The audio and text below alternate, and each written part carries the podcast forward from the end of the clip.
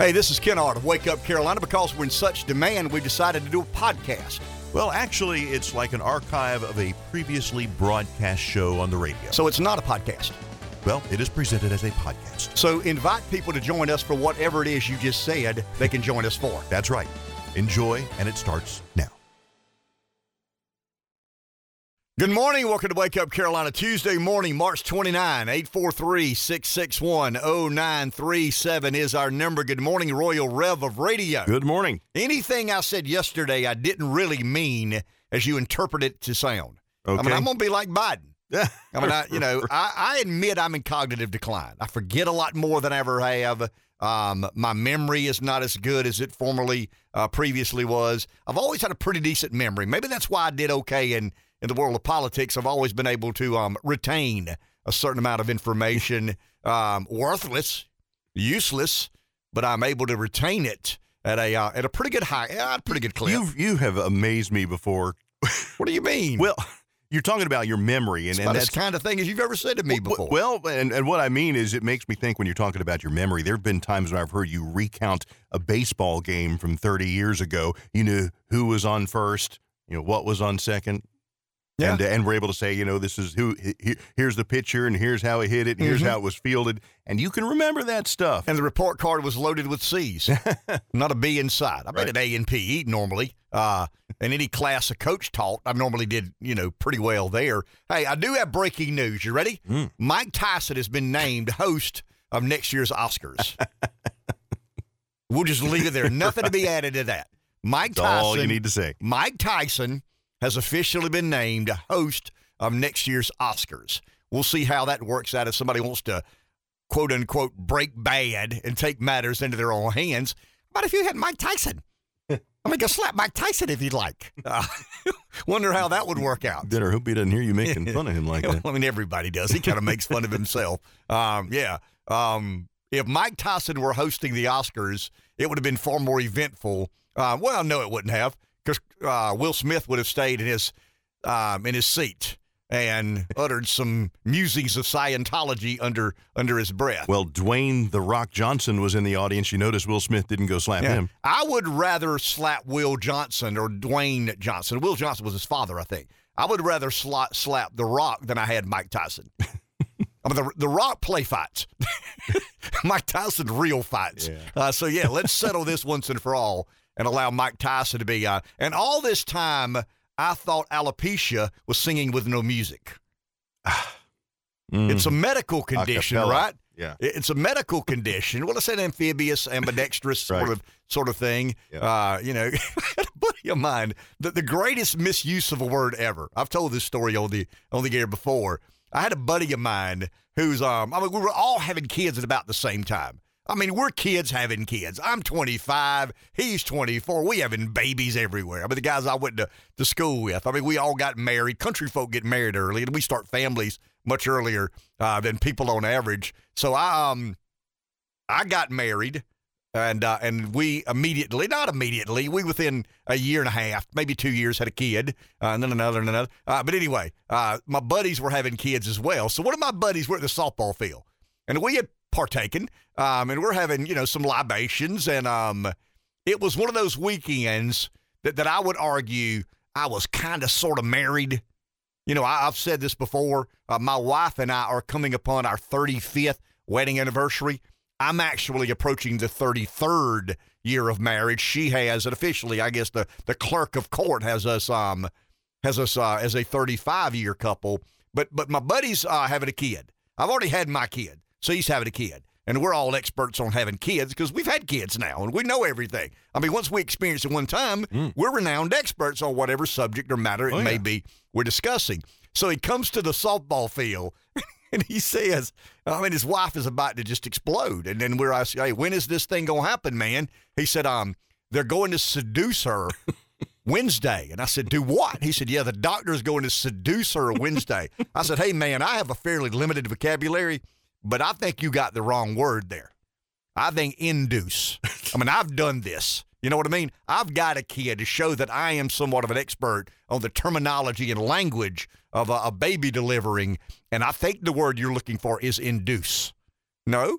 Wednesday, she's going to be seduced at about three o'clock in the afternoon. And I said, Hey, okay. I mean, the doctor's going to seduce your wife.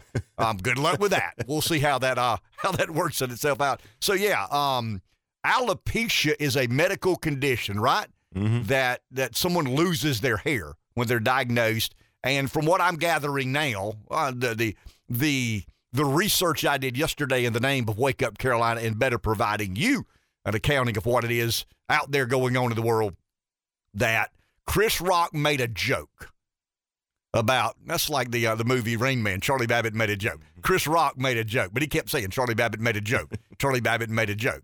Uh, remember the autistic savant in Rain Man? Dustin Hoffman, if I'm not mistaken, played uh, Rain Man. So um, Chris, Rock, who is a comedian. Chris Rock, who is a, a pretty edgy comedian, Yeah. right? I mean, he's He's- really he's, great though. I mean, he's, one a- of the best in the world. he's a funny guy. I mean, he's a real funny guy. Um, I've kind of got a Chris Rock story. do you? I do. I really do. Of course you do. I've kind of got a weird story, but I've kind of got a Chris Rock story. So, um, so we go to the medical university, and um, remember I told y'all the travails of my kid's leg. You know, we we had a um, we had a situation that we couldn't address. In other words, something happened. He went to New York and had some surgeries. Went to MUSC and had some surgeries. I mean, we're chasing doctors around the countryside trying to figure out um, exactly what needs to be done or not. Anyway, we end up at MUSC on a weekend. Um, something had happened. I don't. It might have been planned, might not have been planned, but we're there. And um, and because I, I was in in politics, I'd got put on the board of visitors at the medical university. So I'm a big deal. You know what I mean? I mean, I could have gotten a license plate. I didn't, but I could have. that said board of visitors at the medical university of South Carolina. It's kind of funny. These places I've ended up. I mean, it really is, but it's kind of humorous. I ended up on the MUSC board of visitors, and I know nothing. I mean, I do know the difference in seduce and induce, Right. but that's about it. That may be in the question they asked me. Hey, do you know the difference in seduce and induce? Because one of your buddies don't. Yeah, I do. Um, seduce means this, induce means that. Okay, you're on. You're good. Come on in. You're now on the uh, on the Medical University of South Carolina's Board of Visitors, um, giving somewhat of recommendations to how we run this monstrosity of a hospital.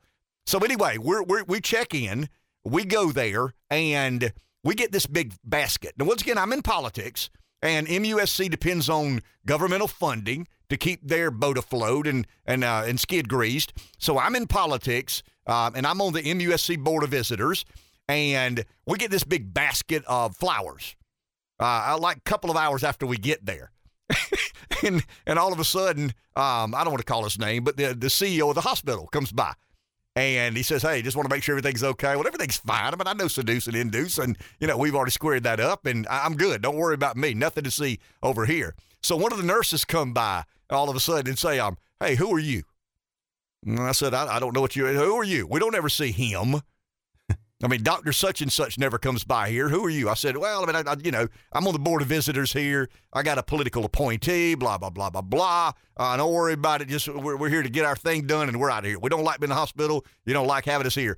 And one of the nurses said, um, the only time I've ever seen him was when Chris Rock was here. Oh, And I said, Oh, okay. She said, Yeah, you know, Chris Rock is from South Carolina. And I think some of his family still is in the low country of South Carolina. So the nurse basically says, Hey, the only time we've ever seen him is the time Chris Rock was in here.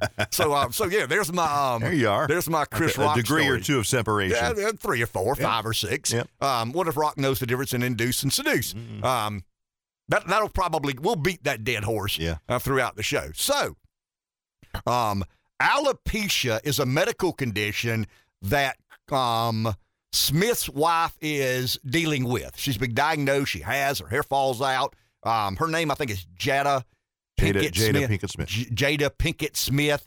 Um, she's got this hair loss condition. Um, Chris Rock, a an edgy comedian, kind of um takes a shot, not a shot at her. He makes a joke about GI Jane, if I'm not mistaken. Um, And he said he didn't know that she had the medical condition. Yeah. He just knew that she had shaved her head.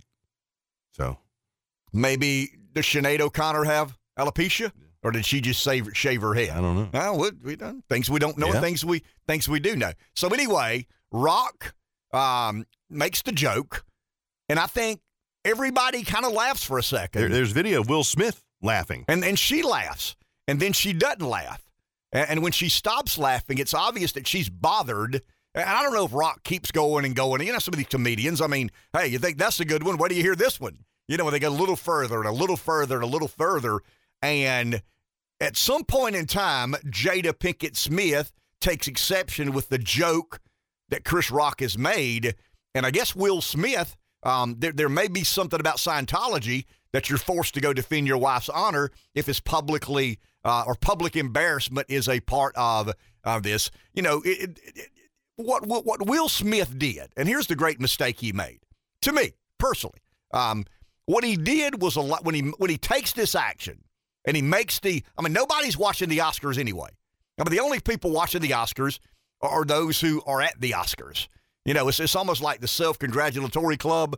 You know, I love me and I know you love you. So let's all get together so you can express to the world how much you love you and I love me, and we'll love one another a little bit.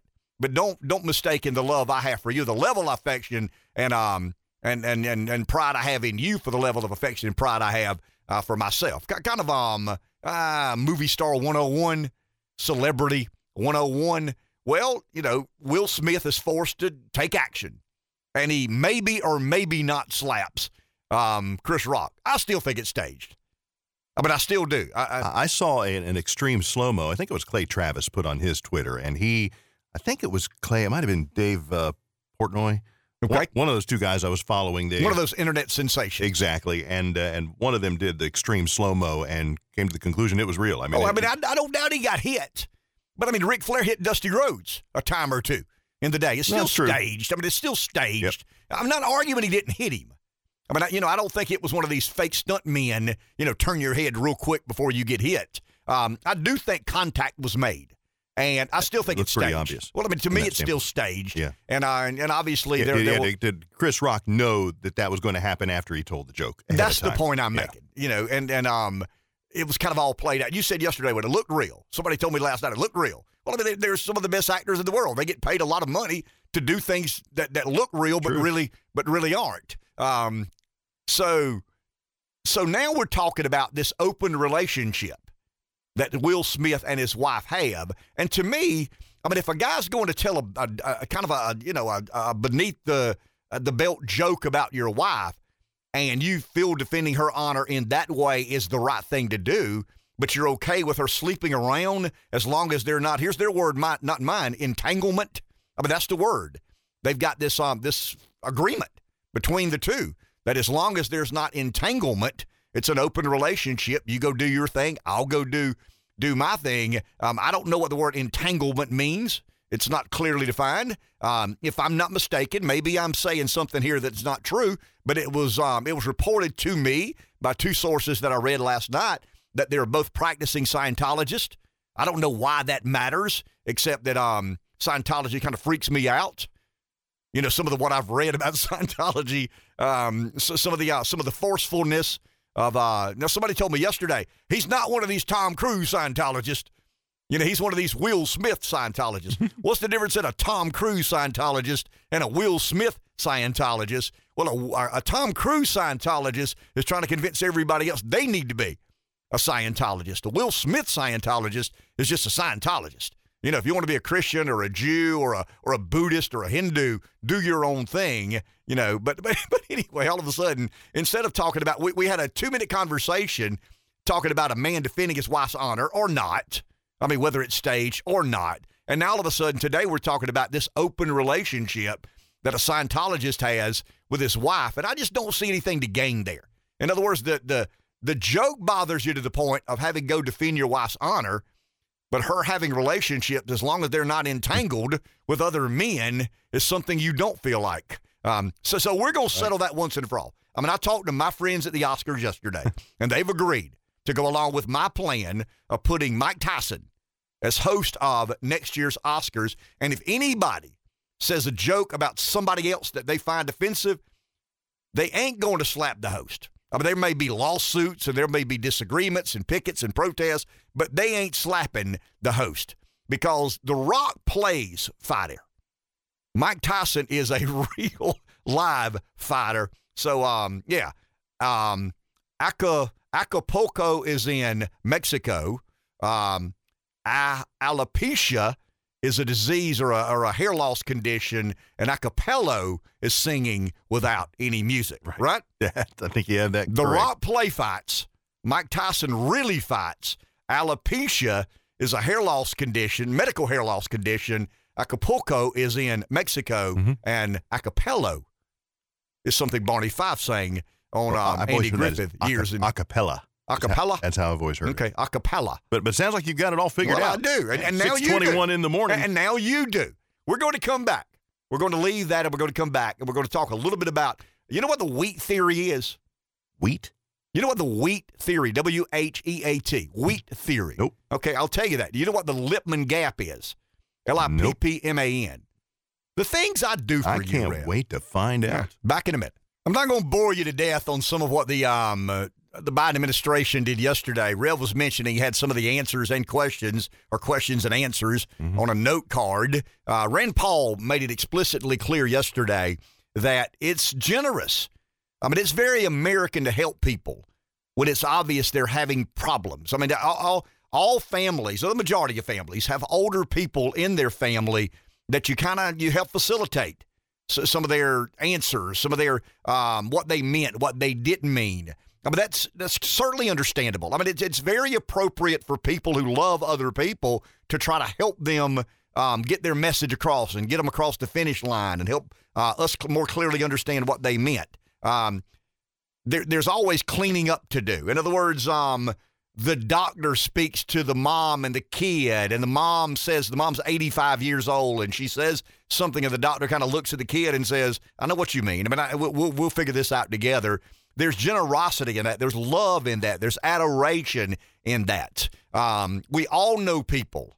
I mean, I don't. My, both my parents died early, so I've not dealt with an aging parent. But we all know people in our lives. My grandfather was very much like that.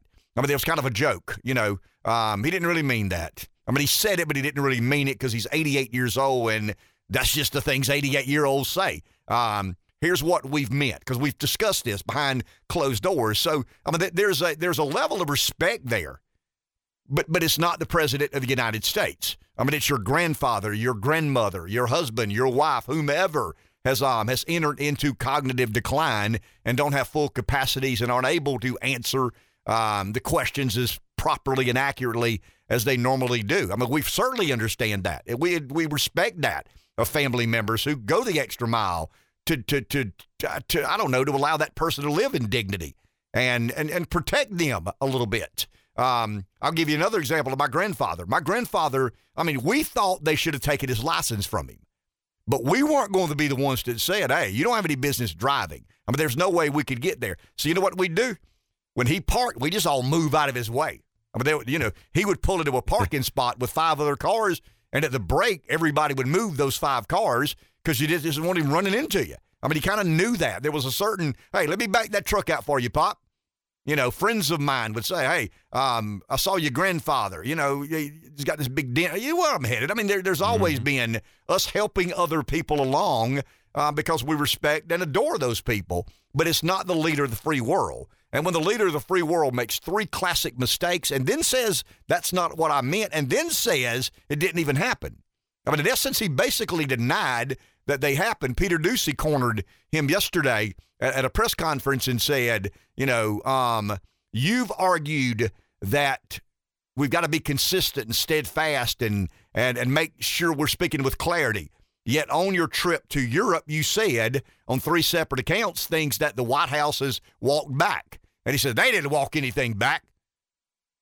And then he says, I, you know, I, I didn't mean it the way it sounded. Well, Doocy did a good job, but not a great job. The great job would have been to to um, chronicle what Biden said verbatim and what the White House response was, however many hours later it was that it came out. He did a great job in articulating what Biden said or recounting what Biden said, but he didn't have um, exactly what the White House did when it responded to. Um, I mean, they were playing the clips this morning on the Red Eye Radio Show as I was coming over this morning when he said, you know, my God, this man cannot remain in power. When he said, you know, you'll see when you're over there. Um, now he says I've been in Poland. I mean, when they get to Poland, well, I don't know that those folks knew they were going to Poland or not. Uh, there's No. some concern or or um, uh, In fact, disagreement in fact about Ted Cruz said uh, last night. He said, "Oh, so our troops are training." Um, Training Ukrainian troops in Poland. He said, That's news to me if it's happening. And by the way, if it is happening, that may have been classified information. Yeah, and the one thing that, that Trump got in trouble for, well, but the media professed to, that, that he was irresponsible and just saying things flippantly. You know, whatever came in his head came out of his mouth. I mean, he wasn't a radio show host. He was a president of the United States, and his words are taken very seriously. Um, they're, they're to be taken very seriously. He's the commander in chief of the armed forces of the most powerful military on earth. Um, but yesterday, anyway, he goes and talks about this, you know, this um, this tax increase. It's a wealth tax, and it's going to be, you know, we got the the the, the rich have to pay their fair share. Um, and and I don't want to go into um, the details and specifics because I'd bore you to death. It, it's kind of a twenty percent minimum tax rate on um, basically estates over hundred million dollars. And he's argued the people making, you know, with the states over hundred million dollars aren't paying their their fair share. Um, the I don't know the, the, the those taxpayers paid an average of twenty three point eight percent tax on capital gains. Um, last year they paid thirty seven percent on ordinary income. Um, the average tax rate for the one percent is about twenty five point six percent across the board, and I'm talking about individual filers. You know, it's, it's the long form, but it's still not corporate America, not corporate tax returns. I mean, some would be S corps and LLCs, but it's by and large high income earners. I mean, the one percent, the high income earners, and their marginal tax rate or effective tax rate last year was about twenty five point six percent. But here's where it gets a bit spooky, as far as I'm concerned. Uh, the twenty percent minimum tax rate would apply both to ordinary income and the increase in the value of assets in a given year. Um, this basically means that he's going to tax unrealized Unrealized gains. capital gains, uh, which Wow. currently, but they, they aren't taxed as assets under current law until they're sold, and then you have a capital gains and it's realized and you're taxed. Well, what they're doing basically, in simplicity's sake, or for simplicity's sake, they're redefining wealth as income.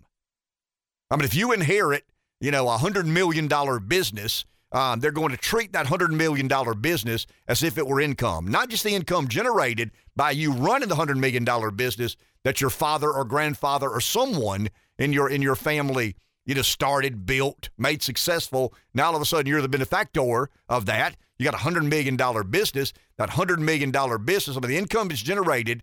Let's say it's an S corp, and and you own the business. So you're going to pay 25.6% in, uh, in income tax as a result of running the business and the business being extremely profitable. But now you got this 20% minimum tax that applies to unrealized capital gains. Um, so you're going to be, what, $20 million? I mean, there's a $20 million tax bill due on a $100 million business because it's an asset. You own it. Maybe you inherited it. Maybe you didn't. Maybe you built it. But, but I'm just saying, hypothetically, you inherit the business. You got a hundred million dollar. Uh, now forget estate taxing.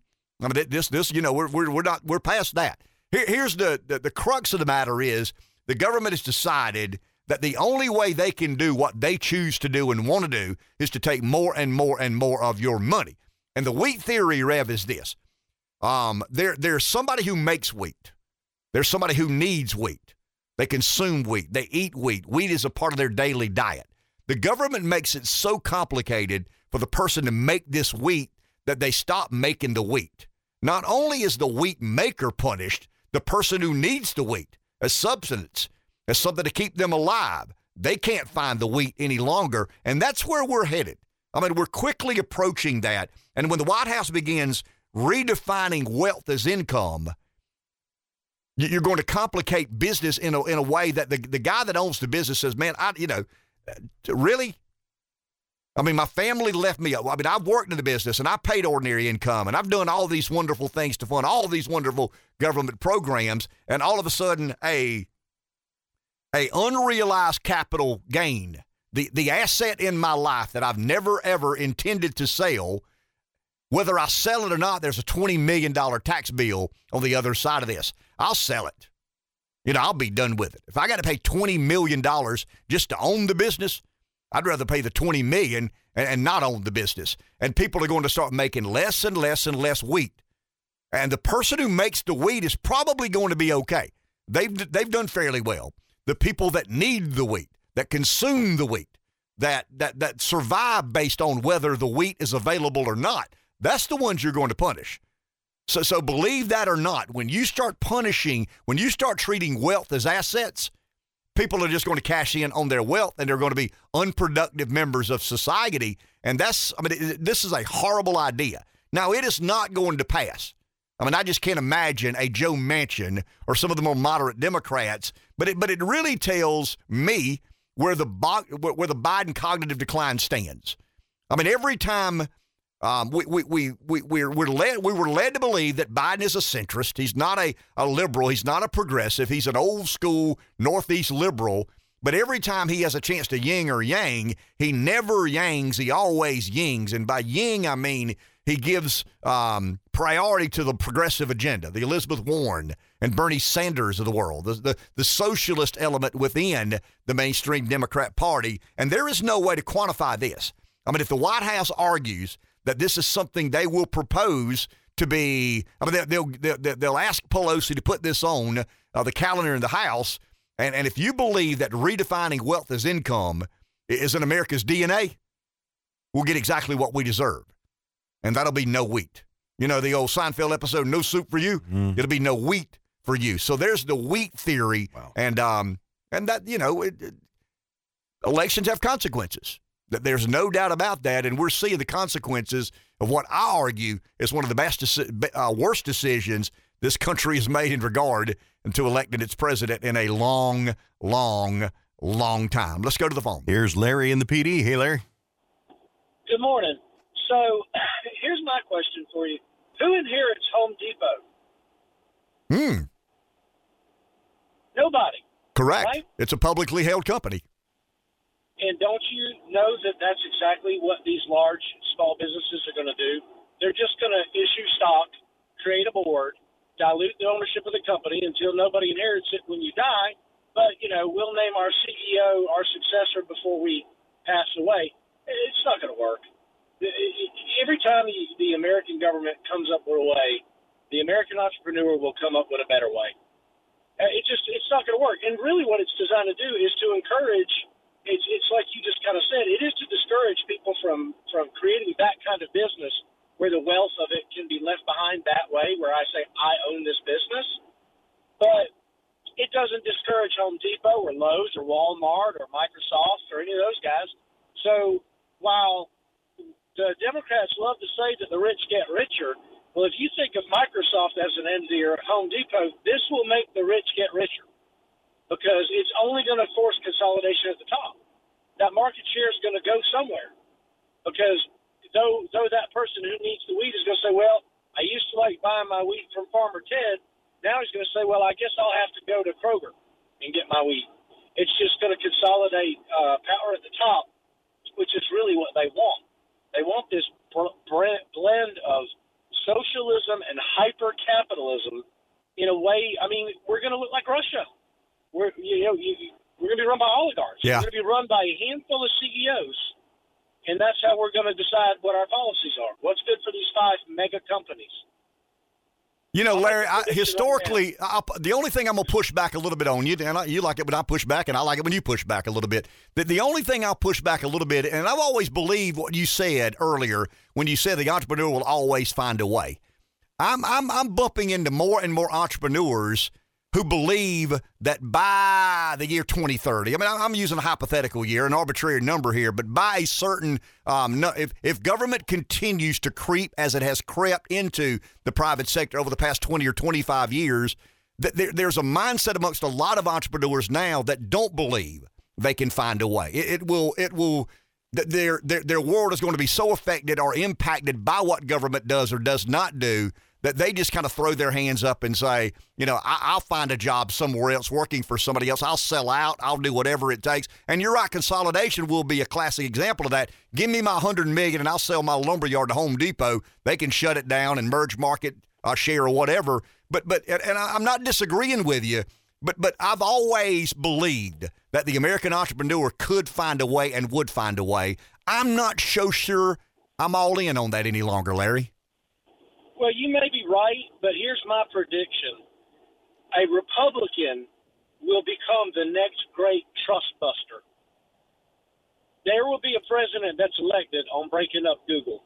There will be a president that's elected on breaking up Amazon, just like they did with the with the telephone and telecommunication.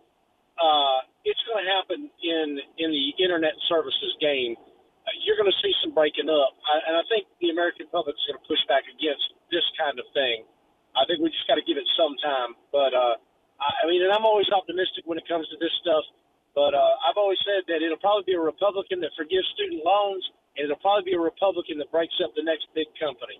But we'll see. We'll see. Thank you, Larry. Appreciate that, my man. Good call, as usual, from Larry. Somebody else on the phone? Yep, it's Rujan in Darlington. Hey, Rujan. Hey, good morning, guys. Hey, listen, um, you know, I, I was I was listening to what you were saying, Ken. You know, my, my question is, uh, years ago, Margaret Thatcher said socialism works until you run out of other, people's money. And and from my review of history, once you run out of other people's money and you start, you know, the government starts uh, doing certain things for them, what happens to those people that are that are that love freedom and don't like, uh, you know, people to tell them what to do and how to do it? You know, you wind up with what I call revolution, maybe uh, people in the streets fighting against their government. Um, that kind of looks like 17, you know, 71, 72, 73. I mean, you know, it's just, I'm, in my eyes, it's just not going to happen where you're going to take a man's business, you're going to take a man's money, you're going to take a man's land, you're going to enslave him to the government, and that man's going to sit by and just say, hmm, okay, I'm going to go along with that and I, I, I, I, hey, it might work, and I'm going to say this, but you know, it might work in the black community, but you know, the the the larger uh, freedom-loving, you know, rights-loving Americans are not going to go with it. They're not going to go for it. I mean, you look at China, and how does China keep what they got? Through control. They make you disappear if you you're a tennis player that says something that they don't like. You know, what happens to a, a, a television producer that puts a sign up behind, uh, you know, on, on the, the reporter on the broadcast? Huh? She disappears for you know a day or so, but but still she got arrested for free speech.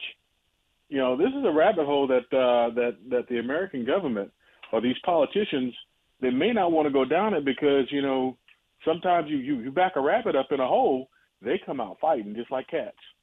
Thank you, Rujan. Appreciate that. And and a lot of this plays into the. Remember the speech we played by J.D. Vance at the Nationalist Conservative Movement meeting, wherever it was, where Peter Thiel was the keynote speaker, and Vance argued that there's going to be some activism within conservatism in other words, what are we going to do? It's obvious what the progressives and liberals want to do when they get control of government. Are we just going to be kind of like deregulators and uh, are we going to be reformers? I think Larry's touching on to something. I mean, you know, conservatism does not distort the free market in, in name only.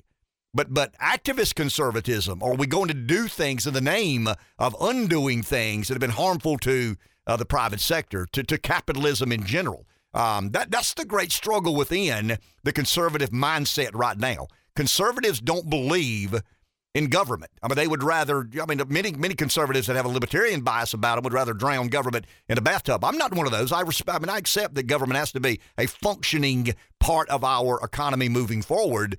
But are we willing to be activist in finding things we believe are deeply flawed in the way we govern the private sector today? Undo those things. I mean, that's very activist. And that's something conservatives are normally not very comfortable with or in charge of. And Ron DeSantis, I think why people kind of gravitate toward him is he's doing some of that. Well, I mean, DeSantis and J.D. Vance, to me, are the guys that say, um, yeah, if, if, if we get if, if we get control of the levers of government, let's not be ashamed to do things. Let's not be discouraged in the name of conservatism to not do certain things. Back in a minute. You know, one thing I tried to find in some of this language with clarity, or try to find some clarity about what what if this uh, business declines in value? What if the business is worth $100 million today and you pay a $20 million um, tax bill because it's an unrealized capital gain and the business, something happens and your widget is no longer in vogue. It's no longer uh, desired. And all of a sudden the business is only worth 25000 mm. I mean, I can't find anywhere where the government gives you the right. off. Where you can write it. I can't. I can't off. find anywhere in this language where the government um, gives you the ability to write it off. Hey, in the next hour, and I want you guys to stick with us for a second.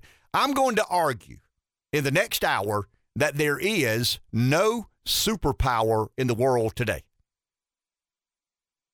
That that's a really provocative conversation to have. Remember yesterday we talked about multi portal and unipolar and um, Jeane Kirkpatrick. I read about a lot about what she said. Uh, she was one of the Reagan architects uh, winning the Cold War. Uh, Charles Krauthammer, the great uh, Fox commentator who was a intellectual conservative, he said a lot of these things. But but have we so mismanaged being the lone superpower that we're no longer a superpower and we're living in a world today where there is no legitimate superpower on this planet. Let's go to the phone. Boudreaux in Orangeburg listening to WTQS. Hey, Boudreaux.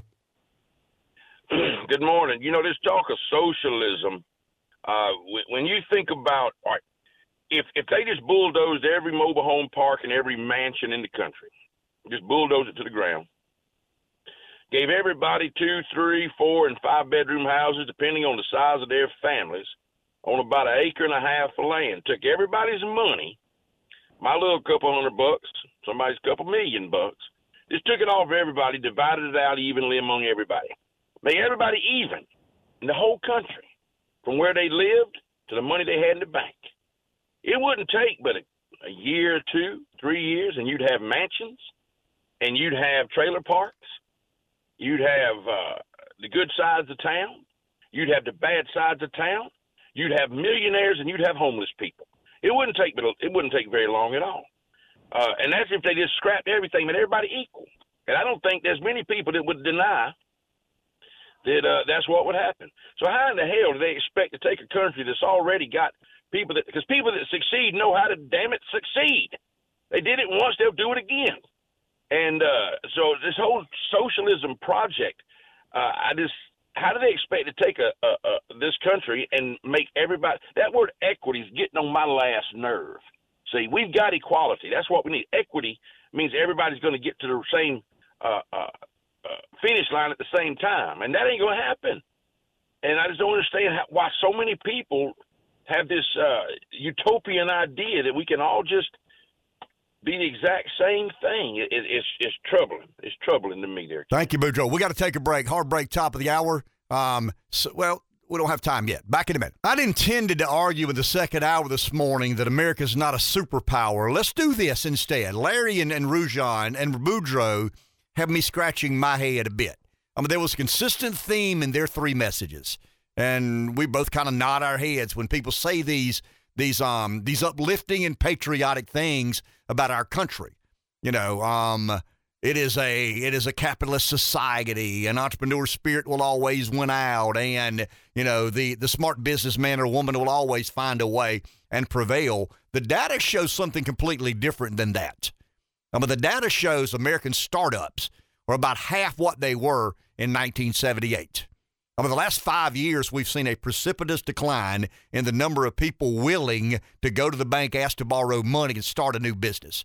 I mean, that it, it, that has been the essence of America as far as I'm concerned. Uh, I've said it before, and I'll say it again. I had a front row seat at the American dream. My dad started a business in 1963 with nothing and built that business into a somewhat thriving enterprise. Um, good times, bad times. Uh, chicken and feathers, the old analogy I like to use. Sometimes you eat chicken, sometimes you eat feathers. But are these things just in cycles generally? I mean, and, and typically, you know, from my point of view, you know, Democrats are in power. They seem to be somewhat hostile to, to business, and and and Republicans seem to be a little more favorable, and they deregulate, make things a little easier. Well, I to- mean- I mean, is this not cycle related based on who's in power? So Sure. right now, right now, things are anti business and I mean, the, go- investment. the government has cycles, of course. Um, the economy has cycles, no question about it. When Democrat leadership is in place, we govern one way. When Republican leadership is in place, we govern um, about the same way. A little bit differently, but about about the same way. No, the, the point I'm trying to make, you're right. I mean, the, the, the economy is cyclical. There, there is no doubt about that. The point I'm trying to make is success is harder and harder no matter who's in charge. Let me give you a couple of statistics. I just told you that the number of startups in America today is about half what it was in 1978. I mean, that's troubling. That's staggering. Um, the, these larger dominant country, companies, Larry was talking about Home Depot and some of the Lowe's and all these others, um, they have the political muscle to defend the policy advantages and push for new ones that give them even more advantages. So when, when the person considers a startup, now, now we hear about Twitter and we hear about Facebook, and we are the land of opportunity. I don't want to. I don't. I don't want to say that you know America's doomed and destined for failure because of these enormous restrictions we put on. But but when you think about, let's use groceries as a, we're talking about wheat a second ago. Walmart captures one of every four dollars this nation spends buying groceries. I mean, how many mom and pop grocery stores are there? I mean, I'm convinced it's going to be Publix and Harris Teeter and what we'll call the premium grocery experience, and Food Lion and Walmart are the only other options in town. So Walmart, I mean, all of us, we don't have to buy electronics. We don't have to buy, you know, gadgets and goodies. We must buy our food from somewhere, correct? I mean, we don't live off the land any longer. Maybe we will again one day. We don't live off the land any longer. But but so we buy our groceries. So Walmart captures one of every four dollars in this country spent on buying groceries. Online, we talk about online commerce and online shopping. It's growing like we've never seen before, and brick and mortar retail are paying a substantial uh, cost associated with that. Amazon gets 51% of all the growth in retail, excuse me, in e-commerce. In other words, if e-commerce grows 100 percent, Amazon gets 51% of all the growth. I didn't say 51% of the business. I mean, we of course they don't do that. I mean, they don't get more business than everybody else put together on the internet. But e commerce sales growth, Amazon captures about 51% of that. It doesn't leave a lot of other space to compete. I mean, it makes it far more complicated, and it is distorted capitalism. It is, I don't want to say a state capitalism. I think we're headed there, Rev. But I think when Larry says the entrepreneur will always figure out a better way, when when when when Boudreaux says if you dole out the country's resources and everybody had the exact same amount of money or the same amount of opportunity, the winners would win, the losers would lose because some would work harder, be more diligent, persevere, smarter, um, just more capable, what, whatever requirement or stipulation there is. I don't know that I believe that as sincerely as I once did. Um, my world is businessmen and women. I mean that that's the universe I circulate in. Uh, Rev, you probably deal with more um, producers and, and radio folk and engineers. And I mean, we naturally gravitate, we silo ourselves into people with not exclusive skill sets, but similar skill sets, similar lifestyles. I don't hang around with billionaires, do you? Just you. I mean, I hang around, well, okay, I hang around with normal business people. Some have a lot more than others, but they all strive to maintain a livelihood depending on that business being successful or not. I mean, I don't have a lot of real close friends that work for somebody else. I just don't. We, we, have gravitated toward one another, and we, you know, we're as discouraged as we've ever been. I love this country. I just told you a second ago, I've had an up, an, an up close and an up a front row seat of the American dream. I understand that. I am so aware that is ridiculous. Sometimes I get teary eyed thinking about it. You know, where else could someone build a building in a tobacco field in a town with no stoplight and 40 years later employ 100 and some odd people. Nowhere. I mean, there, there is no other American country dream. in the world like that. But success is getting harder and harder and harder, and the data clearly indicates that, that people are beginning to become discouraged. Yeah, the scale in tips, pursuing. I guess. Well, I mean, it's it's it's, it's the old um, how many are pushing, how many are pulling, how many are riding. Mm-hmm. And, and, and if I'm going to make you know, $100,000 a year. Let's say that's my that's the income I want. I mean, if I can make $100,000 a year, I can live any way I want to. And I'm going to toil in a in a business that, that, that I can make $100,000 a year, but I'm dealing with regulation the first person. I'm dealing with taxes. I'm dealing with, with banking issues. I'm dealing with, uh, as you said, the cycles of the economy. And I can go over here, punch a clock, make 100 grand. I'm, I'm far better to sell to Home Depot and go punch that clock and then pay me my $100,000. And, and then the dominant company becomes even more dominant. And the market force is becoming, uh, becoming even more diluted and, and centralized. The political muscle is more exerted. And, and the outcomes are consolidation, consolidation, consolidation, because once again, these companies have the ability to create policy advantages and push for new policy advantages that that you know make it tougher and rougher for you to succeed in the marketplace. And and once again, That's the old pulling the ladder up. but it's pulling up the ladder. But but it's I mean, the the people that I interact with are the people who make the wheat. Now, now we need consumers. We need buyers of the wheat. We need consumers of the wheat. But but we're in the business of making the wheat. Whatever you need, we want to try to give it to you. Never in American history. I was born in 1963. I don't know how it was like in the early 1800s, the late 1800s, the early. Now I don't. I don't understand life uh, until 1963 when I'm born. And then at some point in time in my young adulthood, I became aware of the economy, understanding of the economy. I still learn things about the economy. I told you one day on the radio, my daughter is a student at the Moore School of Business. She comes home with homework, microeconomics, and you know all these other sorts of things. I have no academic understanding of that at all. I mean, we talk about EBITDA, and NOI, and return on. I mean, all these other sorts of things. I am incredibly familiar with them, but I don't have any academic understanding of that. She's she's understanding or learning from an academic perspective, but but I'm I'm in the real world, and I, I learned those things in the real world, and I've tried to apply what I've learned into future endeavors. And never before have I been so discouraged as I am today, because making a buck, being successful as a small businessman or woman is harder than it's ever been in this country's history. But does it boil down to taxes and But it's ta- yeah, it's the government. It's the onerous burden of government. It's the expensive price it costs a, a business to operate and function. It's hard to be profitable. Success is harder today in the small business world.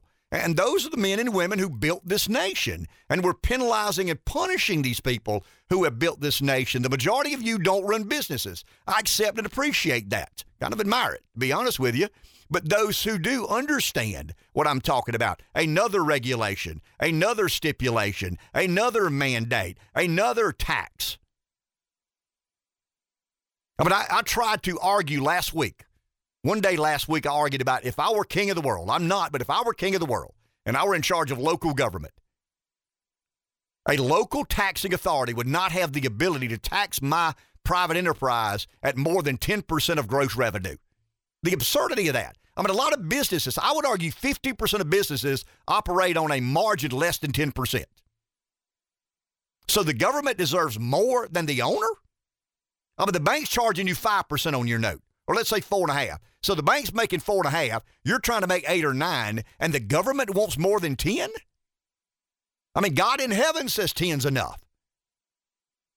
And today in America, in certain situations and circumstances, the government's getting 20, 22, 25, 30%. I mean, with a recent school district increase in taxes, about somewhere between 20 and 33% of a business's revenue, the revenue the business generates goes to do what? Service the tax bill. So you've got the bank, I mean, the bank loans you the money. They take the risk. They're expecting a four and a half or five percent return on that investment. That's the interest rate. You're the business owner. You hope for a 12 or 13% return, but realistically, you're shooting for a 9 or 10%. And the government sends you a bill that is 20% of gross revenue?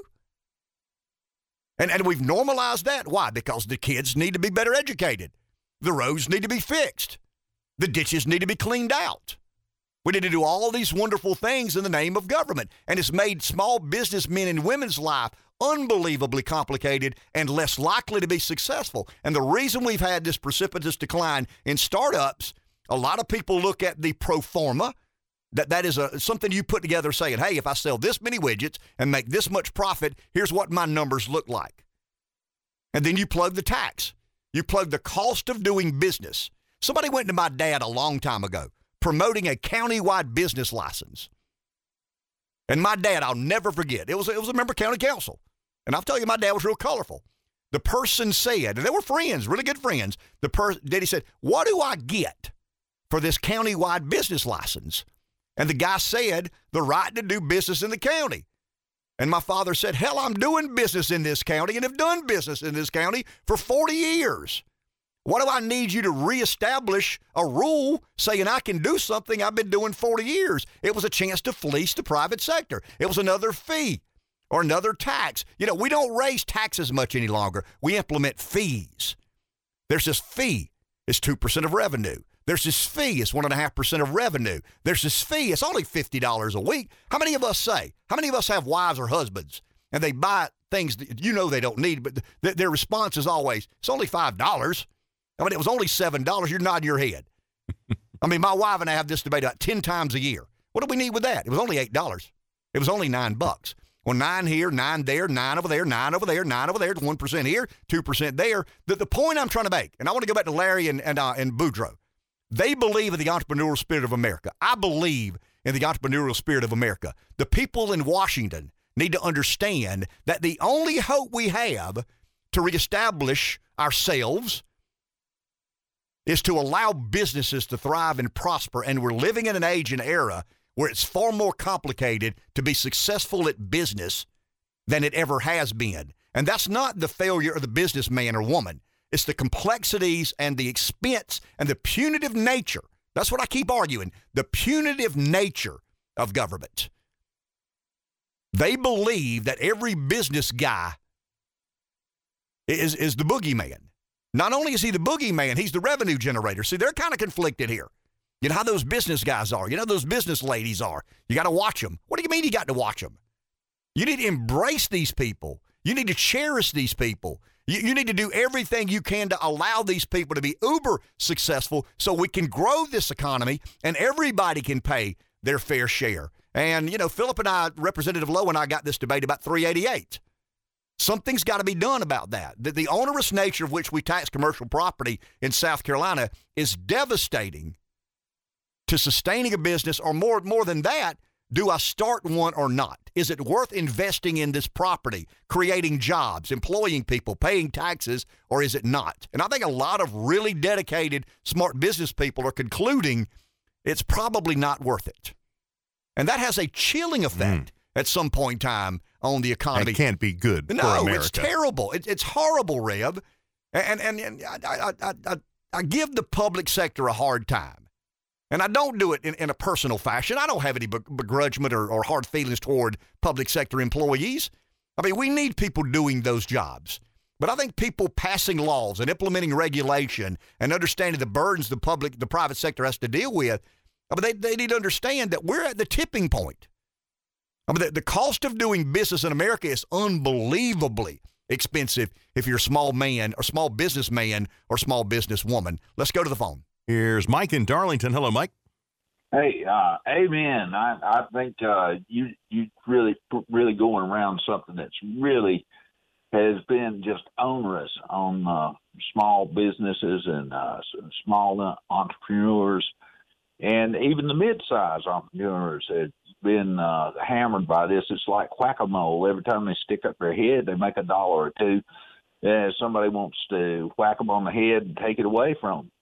And that and the thing about it is, I I noticed this years ago uh, that uh, every election cycle, there's always a, a a bunch of people that get in there, and there's a little bit of new blood seeps into the political machine, and they get up there and they go in and they will. I'm going to go up there and make a law to do this. I'm going to make this illegal. I'm going to punish this, and uh, what what the end result is every law costs money and resources. It leeches a little bit of resources out of the private sector because it has to be paid for.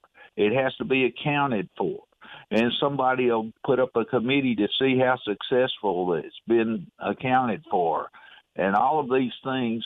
But every they, they keep accumulating laws every cycle every cycle more and more rules and some of these rules are are quite frankly they're antiquated. Some of them are stupid, and uh, some of them never should have been even considered. They're just something for somebody to put a feather in their cap. Hey, we did something. We passed a rule here. Uh, you got to start looking at things and seeing the practical effect of these things. And accumulative, all these little these little rules finally siphon off the life's blood of our economy. And uh, the small businesses are what make it work. They're, uh, they you know, uh, very uh, very little innovation. In fact, I would argue that uh, Walmart, once they get in the uh, cat daddy seat, they uh, uh, they they don't want innovation. They like it just the way it is. And if they have any innovation, it's to make sure that, like as you say, pull up the ladder that nobody else can follow down that that road and uh, do what a, uh, uh, a Walmart did. And that's a and that's a dangerous thing. And finally, you're going to make enough rules, everybody's going to be an outlaw, and you're back to the Middle Ages. You know, where you just have uh, oligarchs and uh, peasants Thank you, Mike. Appreciate that. See, and Mike touched on something there. Um, you're going to make everybody an outlaw.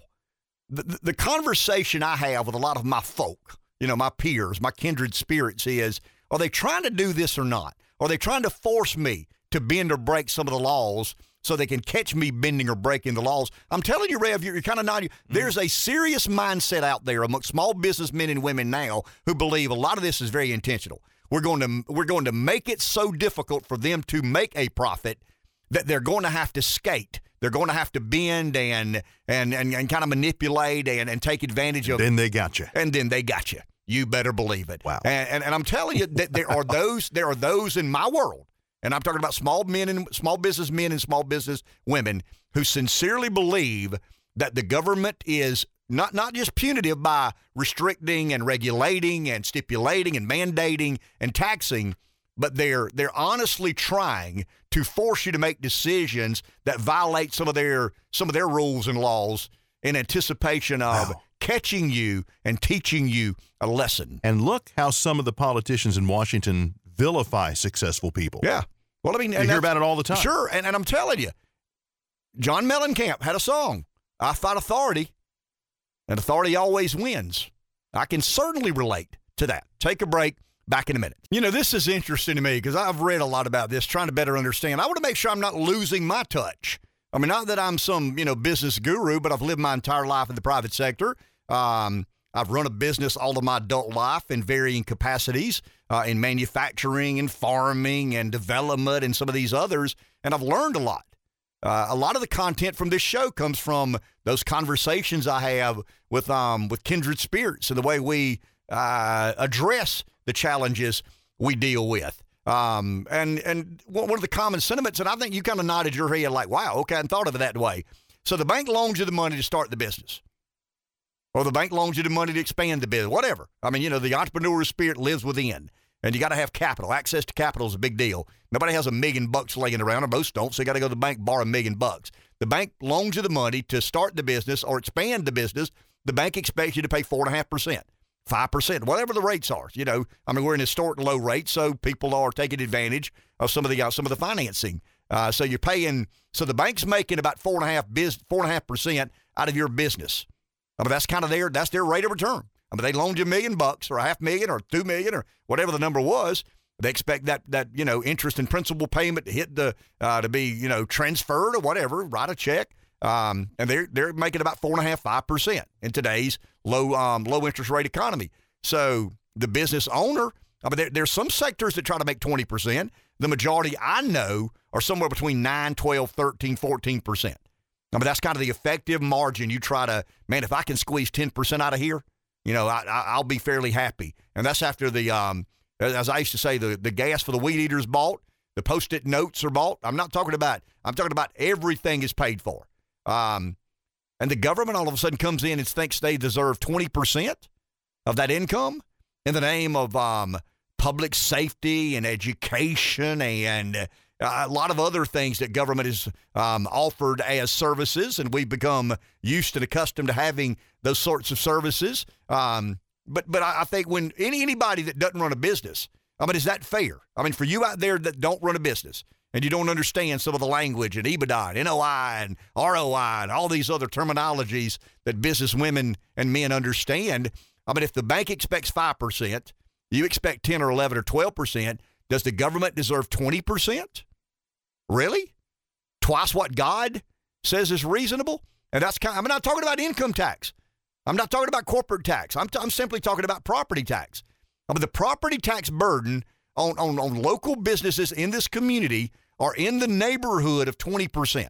I mean, I've talked to a, a multitude of people after we kind of touched on this last week. And I mean, you know, we're building an aquatic center and education. You know, we're, we're, we're developing land for economic development. I mean, we're doing a lot of things in the name of making the community better. At what expense? I mean, who's footing the bill? I mean, we know the increase in ad valorem taxes. You said your primary residence went up how much? 22.4%. Okay, 22.4%. So a lot of people's taxes equal about three house payments. I mean, think of that. Now, the bank loaned you the money to buy the property. You bought the home. Now you pay the bank back X number of dollars a month. And all of a sudden, the, the tax is about, you know, two or three months worth of what you're paying the bank. It's just unbelievable. And I, think we've got to really address what are we getting in return? I mean, look at the proficiency scores in American education. I'm not picking on Florence One. I think they've done tremendously better over the last since O'Malley got here. And, and you know, I'm I, I'll criticize Rich O'Malley when I think he deserves to be criticized, and I'll applaud when I think he deserves to be applauded. I think he deserves to be applauded more than he deserves to be criticized. But but we're paying a lot of money to educate young people in K through 12 in Florence County. We're paying a lot of money to do certain things in education. And if you look at, I think we touched on this last week, the county gets about 23% of your property tax revenue. The city gets about 22%. Um, I think it's about 47% between the two. One may be 23 and 124 ish ish. Um, the school district gets 53%. We spend a lot of money on public education, not in just this county, but all over this country. What bang are we getting for that buck? What are the proficiency improvements? That the amount of money we spend and dedicate to provide educational opportunities K through 12 across this country are staggering. The amount of money we spend is staggering. How do we perform? I mean, what, who holds that entity or enterprise accountable? If we're spending more money than we ever have to educate kids K through 12, what bang for the buck are we getting? And it's almost like people in the public sector, God bless them, the, the money is derived from where? Thin air? A printing press? I'll give Breeze credit, a lucky leprechaun who farts nuggets of gold. None of that is true. It comes from the success or failure, or really the success. There is no money left when a business fails, and it goes back to the wheat theory. The people that make the wheat are going to eventually be tired of being punished for making the wheat, and those who consume the wheat to um, sustain themselves, there, there is going to be no wheat made. And I mean, we're going to have a real complicated scenario here before too long. And once again, the data clearly shows that the level, the, the, the degree of entrepreneurship in America today is in dramatic decline. It's in free fall. Um, 80% of all businesses asking for permits in 1978 were new businesses, were startups. Today, 60% of all permits issued are branches of existing businesses. Lowe's wanted to build a new Lowe's. Home Depot wanted to build a new Home Depot. Walmart wanted to build a new super center. Target wanted to build a new Target center. I'm not begrudging of those businesses and enterprises. You know, those folks pay a lot of taxes. They had to provide uh, they provide a service to the community. But but think about that. I mean, think about the the, the political muscle some of these inter, in, uh, enterprises have, and what the small business man and woman do not have. So once again, that number's gone from 80% permitted for new businesses or startups to almost an inversion. I mean, it's almost uh, 70% now, or for branches of existing businesses. To me, that's unhealthy for an economy. The public sector still generates the revenue. I mean, the public sector does okay. Doesn't matter if Home Depot does it or mom and pop do it. But I think the, the community entrepreneurship is the vibrant ingredient for a uh, an economy that perpetuates itself. I mean, do we really want to live in a world where there are three airlines, four retails, and two online? Um, because that's where we're headed. And Larry touched on that a second ago by what he believes uh, will have to require political activism by people who normally don't like to be politically activist, and that is the conservative mindset is going to have to address some of the monopolies and some of the, I mean, Twitter and Facebook and um, maybe even an Exxon. maybe even an Amazon, maybe you know some of these social media sites that have monopolies over um, the public domain, the public square. Elon Musk said earlier this week that you know, or maybe last week, that Twitter is now the uh, the de facto public square, and they're obviously censoring certain opinions and not allowing other opinions. Is it a time to address that? I mean, do we um, do we break up Twitter? Do we force you know revisit uh, what is it uh, two thirty? You know, section two thirty of the uh, some of the uh, what's really what they call the decency code. It's nothing to do with with decency, more about more about censorship. But these are issues that face America today, and we don't seem very serious in, in addressing or, or clearly understanding or, or, or, or working through some of the private sector. It's almost like the public sector has made their mind up that we're going to squeeze until we can't squeeze anymore. I mean, we're going to take as much as we can in the name of providing services that our constituency desire, but at what cost? But without regard to, to what happens when you squeeze it all. Well, and, and I think that's where we're headed, Rev. When you look at the lack, I mean, we we've normalized one and a half percent GDP growth. I mean, there was a day, twenty five or well, forty years ago, when we had one and a half, when we have a one and a half percentage quarter of economic growth of GDP growth, we were staggered, we were floored, we were accustomed to three and a half, three and a quarter, two and three quarter, every now and then four, four and a half. I mean, we've had this weird number 6%, you know, with the first quarter of 2022, but that's because we shut the economy down for two years. I mean, for all practical purposes, the public sector shut the economy down for a couple of years. And we better address some of these fundamental flaws we have in our nation. We're normalizing things that are unbelievably dangerous. We're normalizing the punitive nature of government. We're normalizing um, 20%, you know, taxes on uh, by, by that I mean property tax. I mean that's that that is that that should be incredibly abnormal. I mean, whomever is in charge of raising taxes or not should be aware that in commercial property, for for example, I mean commercial property, we can argue 388 led down this road. It- we're still on this road. I mean, it doesn't matter if 388 got us there, 999 got us there. I mean, we're there. We're dealing with it and commercial property developers. And I sound like I sound like I'm kind of crying, you know, for something I'm involved in or something that affects my world. No, this is across the board. I've got one, two, three, four, five texts from fellow businessmen and women who are basically saying, "Preach it." I mean, rage on. Keep talking about things because nobody out there is advocating for this position, and we're going to constrict growth in the private sector to the point that, that we are going to normalize 1% GDP growth. Why, why is 1% GDP growth normalized? Because bureaucrats and institutions have uh, kind of taken advantage of the, the prosperity of the, pub, of the private sector, and then we're creating more equilibrium. We are in a place, if we're not careful, that we will live in a state capitalist economy. The economy, the terms and conditions of which we conduct economic activity will be government driven. The government says you can, or the government says you cannot. And I am someone who does not believe in zero oversight. Oversight has to be a part of monitoring or policing capitalism. But we look at these staggering numbers um, $30 trillion of debt, 1.5% quarter of GDP growth. And, and we, we've normalized that. It doesn't freak us out any longer. We've um, desensitized ourselves from these realities. How much different is that from socialism? There's not a lot of difference. I mean, there, there's really and truly not a lot of difference in state capitalism and socialism.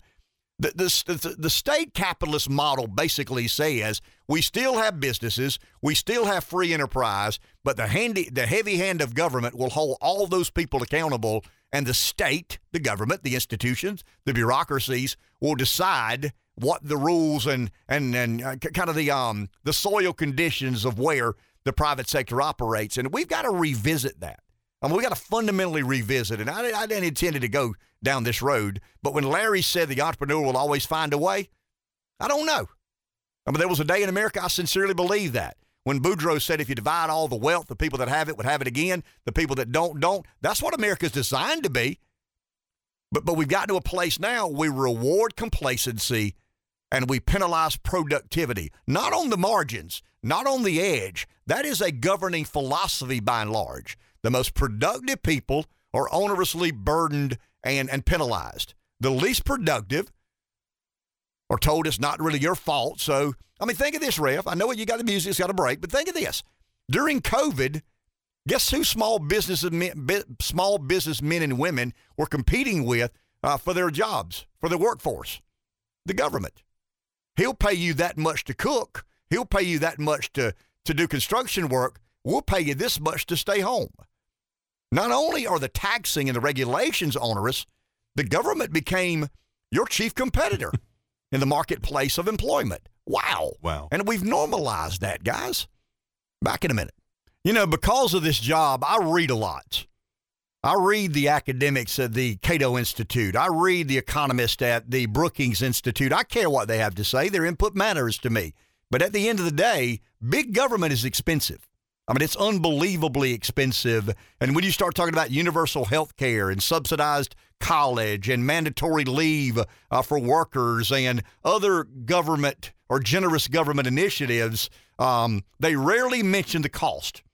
They never discuss who will pay for all these proposals, and business does. I mean, by and large, business is what makes this country go. The majority of us work in a business. Some of us own businesses. Some are very profitable. Some are not so profitable. Some are not profitable at all and go out of business. But at the end of the day, big government is unbelievably expensive. And as we make all of these utopian offerings, there's a cost associated.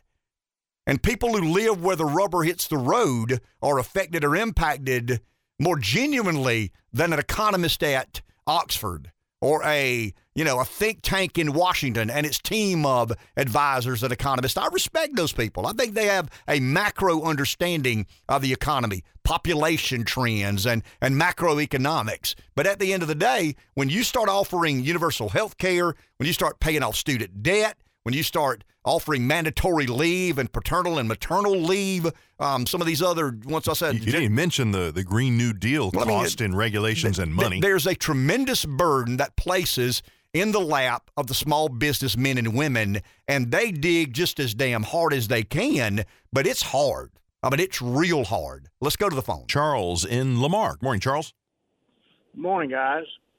We'll throw a couple of things at you this morning. First of all, I grew up in the PD. I left in 1970. I came back in 1993, 29 years ago. And I know things change in 29 years.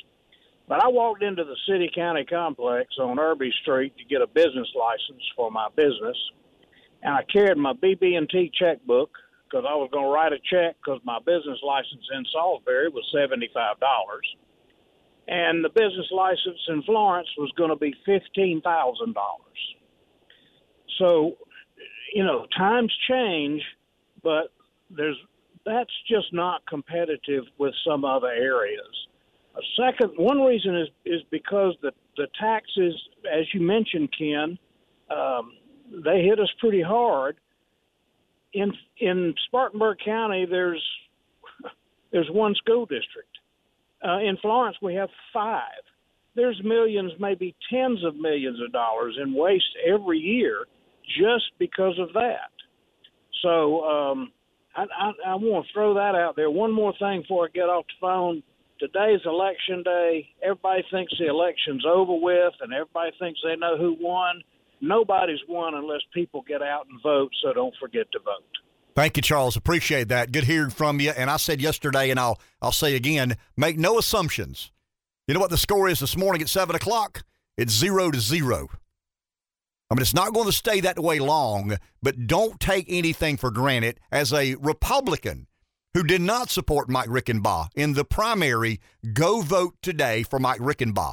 I plead you, don't take this for granted. Crazy things can happen. They have happened. Don't let it happen today. Don't let anybody say, hey, can you believe what happened in Florence?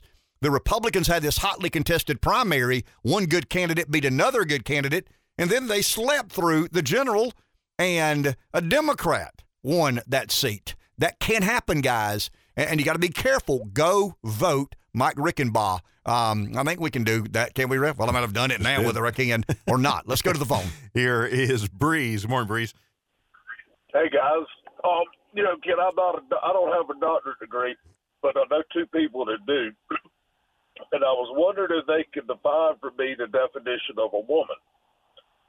And also, I was wondering if they thought a man could have an abortion. Because if we can't find, define a woman and we can't define a man, if you can't define a woman, and that and then goes the next thing. Well, how can a woman have an abortion if you can't define a woman from a man? But I wonder if they could define a woman. Had a fellow yesterday. He's a retired um, heart surgeon, worth millions and millions of dollars. My wife let it slip that we're going to a political event, see Herschel Walker, I guess. And he goes, "You realize how crazy he is?" And I overheard it, and I said, "Have you looked at the people that you voted for?" And you're talking about this guy being crazy. So my next question to him was, I said, at what point will people realize? And I'm more and more firmly convinced that the Republicans and the Democrats are doing the same thing differently to us. But it's all the same thing. The Republicans are betraying us, and the Democrats, I guess, are betraying them, and they are betraying betraying all of us. And I've wondered, if professors thought there'd be a time when all of us realize that we're in this together and being equally screwed by our government. And, real, and when will people realize that the government, whether it be Democrat or Republican, is not our God? They're not our Savior. I mean, and, and realize that everything, that you look back on it, everything that has really been bad that has happened in this country for the past hundred years have been because of mismanagement of our government. Everything that's happening now, or not say mismanagement, maybe it was, maybe, again, I begin, I really do believe it's done on purpose. But what would it take for the professor, yeah, well, Scott, for us to say, you know what, kid, I believe we're in this together. I believe we're being totally screwed by the Democrats and totally screwed by the Republicans. And, you know, and, and unless we're going to be purported commissars of the political party, we're all screwed. We got to take a break, Breeze. Thank you. Back in a minute. 843 661 0937. Rev, can we remind our listeners of our intent? I mean, we've contacted the Oscars. I have people there, and we've suggested that Mike Tyson be named host of next year's Oscars, and they've agreed Yeah. that it made plenty of sense. Rev said, How about Rock? There's a difference in Rock or The Rock and Iron Mike. You know what the difference is? Rock play fights. Iron Mike really fights. he, he hits for yeah, real. I mean, he hits for real. There's a YouTube video, Mike Tyson deranged, and um, it's interesting how little courage people have when he's in a bad mood. You know what I mean? Law enforcement inside the ring, and they're like, "Hey, it's my job to secure these premises." But I don't want any part of him. I mean, I just for the life of me, I don't want to go near near that man. You know what that's called? That's not called being um, cowardly. That's called being smart. Smart. That's being a smart man. I like my teeth exactly where they are, um, in my mouth. yeah, yeah. The Rock's a big bad guy, but he play fights. Mike Tyson's a big bad guy. Not really that big a guy. I mean, he's a big guy, but not. but you just have to wonder if, if The Rock was hosting the Oscars the other night, if there would have been a slap. Well, sure, they would have staged it as they did to begin with. Oh. We we agreed that he was slapped. I mean, there's no doubt there was contact made. I think the slow mo proves it. It does. I mean, it was not a um a Batman and Robin, you know, a play fight. I mean, it's not you know Pow, a stunt man rolling with the uh, yeah. I mean, it was it was not that, but I still believed it was staged. And we've also established that alopecia is a uh, a hair loss disease. Acapulco is a city in Mexico, and A cappella. acapella because I think I said earlier acapella. Oh. Yeah, acapella I think it's a cappella. is singing without music. So for you um language challenge listeners out there, um, All three bit- words sound very similar. Well, and I go back to the we got our professors here, and they don't have anything to do, so they hang around with us for a long time. um, so so here's the um here's the confusion of words: amphibious and ambidextrous. I mean, I had a buddy of mine. It was like, well, one means you can shoot with both hands. Let's talk about basketball. I said, yeah, and one means it'll go in the water and land. So we we, we took took 30 minutes, but we finally got amphibious and ambidextrous. But I've told the story. I told it earlier this morning. The professors may enjoy this. So I got a buddy of mine, and um, I was 23 when I got married. Uh, we had a kid at I was 25. Country people get married early. We have kids. You know how that is. I mean, we don't know any better. Um, we're a bit illiterate when it comes to, to how we live our lives, conduct ourselves. So, so the, the good old boys of my hometown, all of us got married at about the same time. We started having kids at about the same time. And this one guy that was, um, I'm absolutely challenged. He was dumb. I mean, he's just a dumb old guy. And um, he came to us one day and we're talking about kids and having kids. And he said, Hey, man, um, they're going to seduce my wife Wednesday. And I said, I think you got the wrong word there, bro. And he said, No, I'm serious. I mean, they- they're going to. Um, this is when they that they medically, you know, that they they medically stimulate the woman to having a baby. And um, I said, No, man. Seduce means you don't want a doctor seducing your wife. you want the doctor to induce your wife. You got the wrong word here. He said, No, I'm sure of it. I mean, that sure is seduce. I said, Okay. Um, and that'll be the tragic end of a marriage. If a if another man starts seducing your wife, you're going to have um as, Chris Rock says, excuse me, as Will Smith says, entanglement. Because he's a Scientologist and he says, you know, my wife is when other is with other men as long as there's not further entanglement. I have no idea that? Uh, what that means. Well, I mean, they're Scientologists. It can mean a myriad of things, a multitude of things. Um, foreign to the way you and I would expect those things. So yeah, um, seduce and induce are two completely different words for you young fathers to be. If the doctor is going to induce your wife, all good. That's okay. That's that's fairly common. If the doctor's trying to seduce your wife, call Mike Tyson.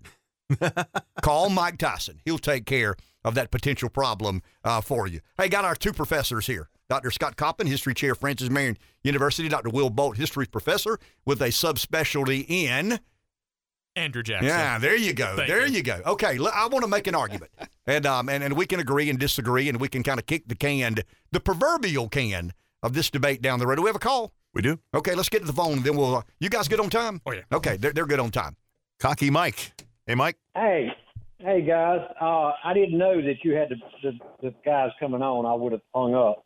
Um, but what I was going to say about the will, I don't. I no longer think it was staged. I did yesterday when I watched it the first time, but I watched it. But here's the thing: Todd Hardee, coroner in Darlington, made a good post yesterday about this, saying that it, this is criminal domestic violence, and it, he should have been arrested because of what this send, the message that this sends out to uh, young black men all over the place. It's okay if you go up and slap somebody, and uh, because that was just pure violence. You could tell if it was staged if you would have put Will Will Smith in handcuffs and hauled him off and criminally charged him, and then Chris Rock sues him. That's how you'll find out whether it's staged or not. So you guys talk to you later, man. Okay, thank you, my man. I'm I'm I'm staying where I am. I think it's staged. I think the Oscars are so poorly watched. The attendance, excuse me, the attendance is there because there, there's always important movie stars who want to gather with other important movie stars and celebrate their narcissism. um, maybe they'll invite Donald Trump one day, and he'll be, for the first time in his life, not the most narcissistic man in the room. There, there's a chance that we, that we get. That's what we should do. Let Trump go to the Oscars. And that may be the first time in his life that he's not the most narcissistic man or woman in that uh, in that particular room. I, I want to make an argument to these guys. I mean, they're, they're um we like to have these intellectually stimulating conversations. Um, m- m- I, I know the two of you know the difference in induce and seduce, and, and I expect that both of you could define a woman if I if I chose to ask. Am I right, Doctor Kaufman? It's much more complicated than I it's think. not complicated Yes. at all. If we went by Breeze's definition, I dated a woman who had a hysterectomy. Does that mean therefore she's not a woman anymore? If we use his definition, she's not. I can't go there. It's this isn't satellite radio, and we would get thrown off the air if I got as colorful as I'd want to get on some of the. It's it, you know you know good and well. That's about as country as I've said today.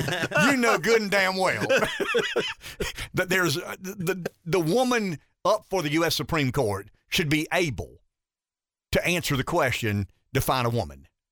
I mean, that, that, that's inexcusable that, that a lady, and I understand uh, the gotcha moment, I, but I mean, we the history of Supreme Court nominations and advisory consent has had these gotcha moments in those. Um, did she hurt her chances by choosing to not define uh, what a woman is? No.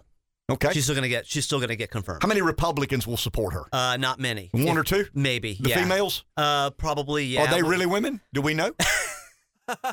if Susan Collins has had a hysterectomy, is she no longer the Well, female depe- senator? It depends what definition you're using. Okay, here, I if guess. Lisa Murkowski has had a hysterectomy, is she no longer the female senator well, from Alaska? again, if, it depends on the definition you're using here. But to me, still a woman. okay. Could Andrew Jackson define a woman if he were um, a nominee for the U.S. Supreme Court? Well, Court? the the nominee had a had an easy way out. There's a famous saying, 1964, uh, the case of a Jac- Jacobellis versus Ohio, related to pornography when the Supreme Court, Potter Stewart said, I know it when I see it. And so I think most Americans would probably be, uh, yeah. I open my eyes and like, yeah, that's that's a woman right there. That's uh, that's not a woman right over there. So that would have been an easy, that would have been a layup for, and it would have been a good little little symmetry to invoke a, a great Supreme Court quote. But Dr. Bolt, would you not agree that it was probably sound strategy for the Republicans to pursue some of the cultural issues Oh, sure. that, that it appears the left has gotten out of the mainstream on? No, you, you you know how this is going to end. I mean, once Manchin never came out and said he was opposed to it. Neither did Sinema. So you know, it was a slam dunk. She was going to get through, if, even if it took Harris with a tie-breaking vote. So I mean, you you, you got to be careful not to But you could argue that Harris can't cast a tie-breaking vote in a Supreme Court nomination. We've never had it before. Correct. It's it's, it's uncharted waters, and so it would be a whole be up to the parliamentarian. Wouldn't uh wouldn't trade place with that person for all the whiskey in Ireland. Uh, if it, if it came to that, if they made the wrong decision there, uh, they'd be looking on the they'd be on the bread lines. But no, I mean certainly the Republicans just have to be careful not to overplay their hand. And again, like you said, she'll probably get three, four, not as many as Obama's appointments. Uh, Senator Graham voted for both of Obama's appointments. Uh, he's been kind of quiet.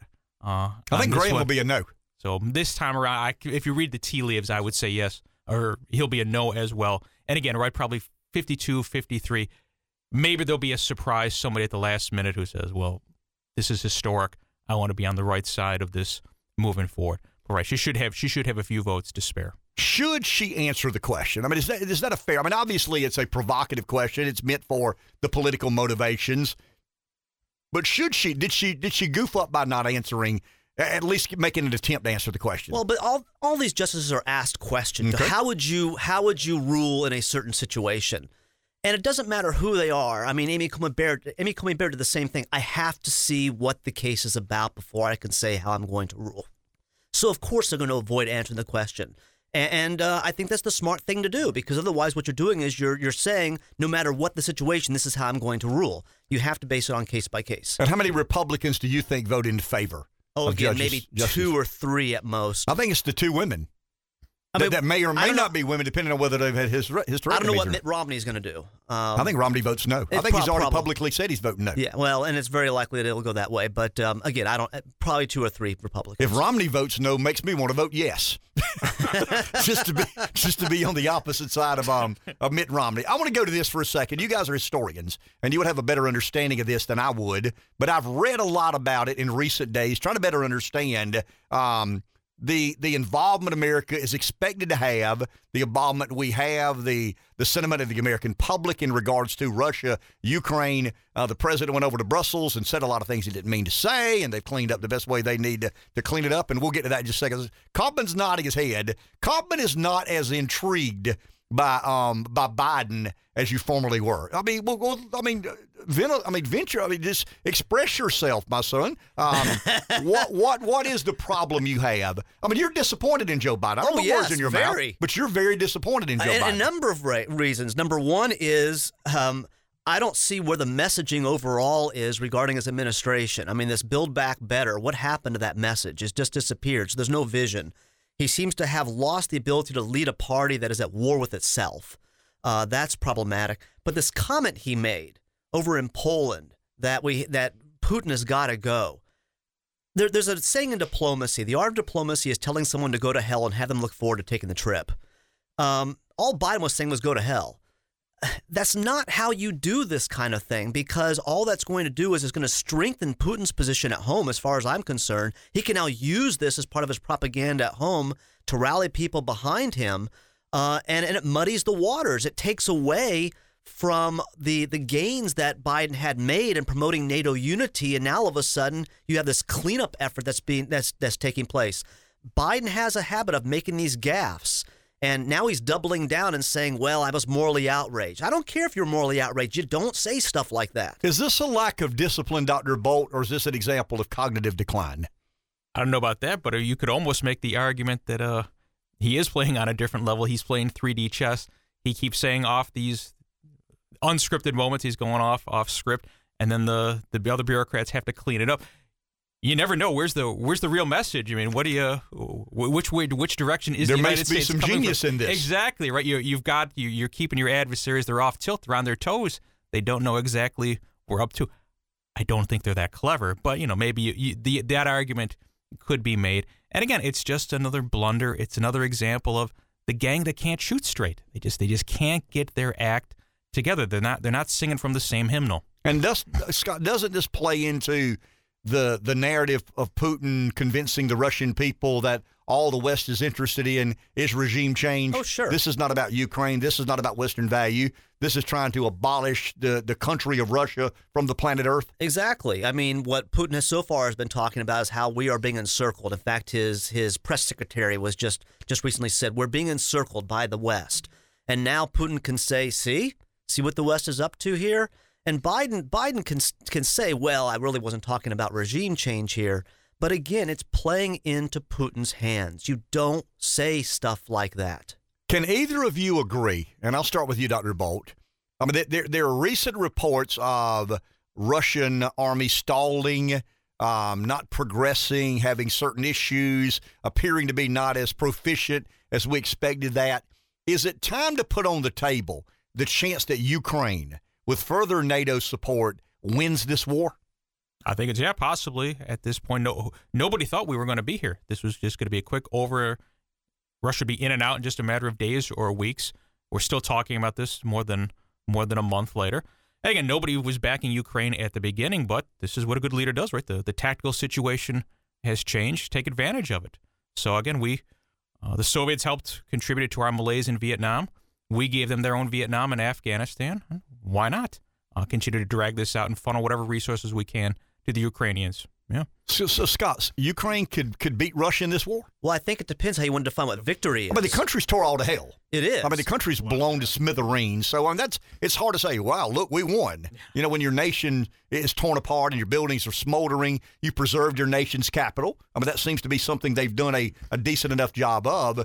But but what does Ukraine victory look like in your perspective? Well, from your perspective, that's the that's the question. And one of the theories is that what the Russians want to do is establish a situation similar to what we have in Korea, where you have a, a portion of the Ukraine that is now occupied by Russian forces, uh, which would include the port of Mariupol, uh, which the Ukrainians don't want to lose, and then you have the rest of Ukraine. So the Ukrainians end up losing a sizable portion of their own country to the Russians, which is now occupied by well, obviously occupied by Russia. Is that victory? Well, I don't know. I'm not sure. I'm not sure the Ukrainians would agree that was victory.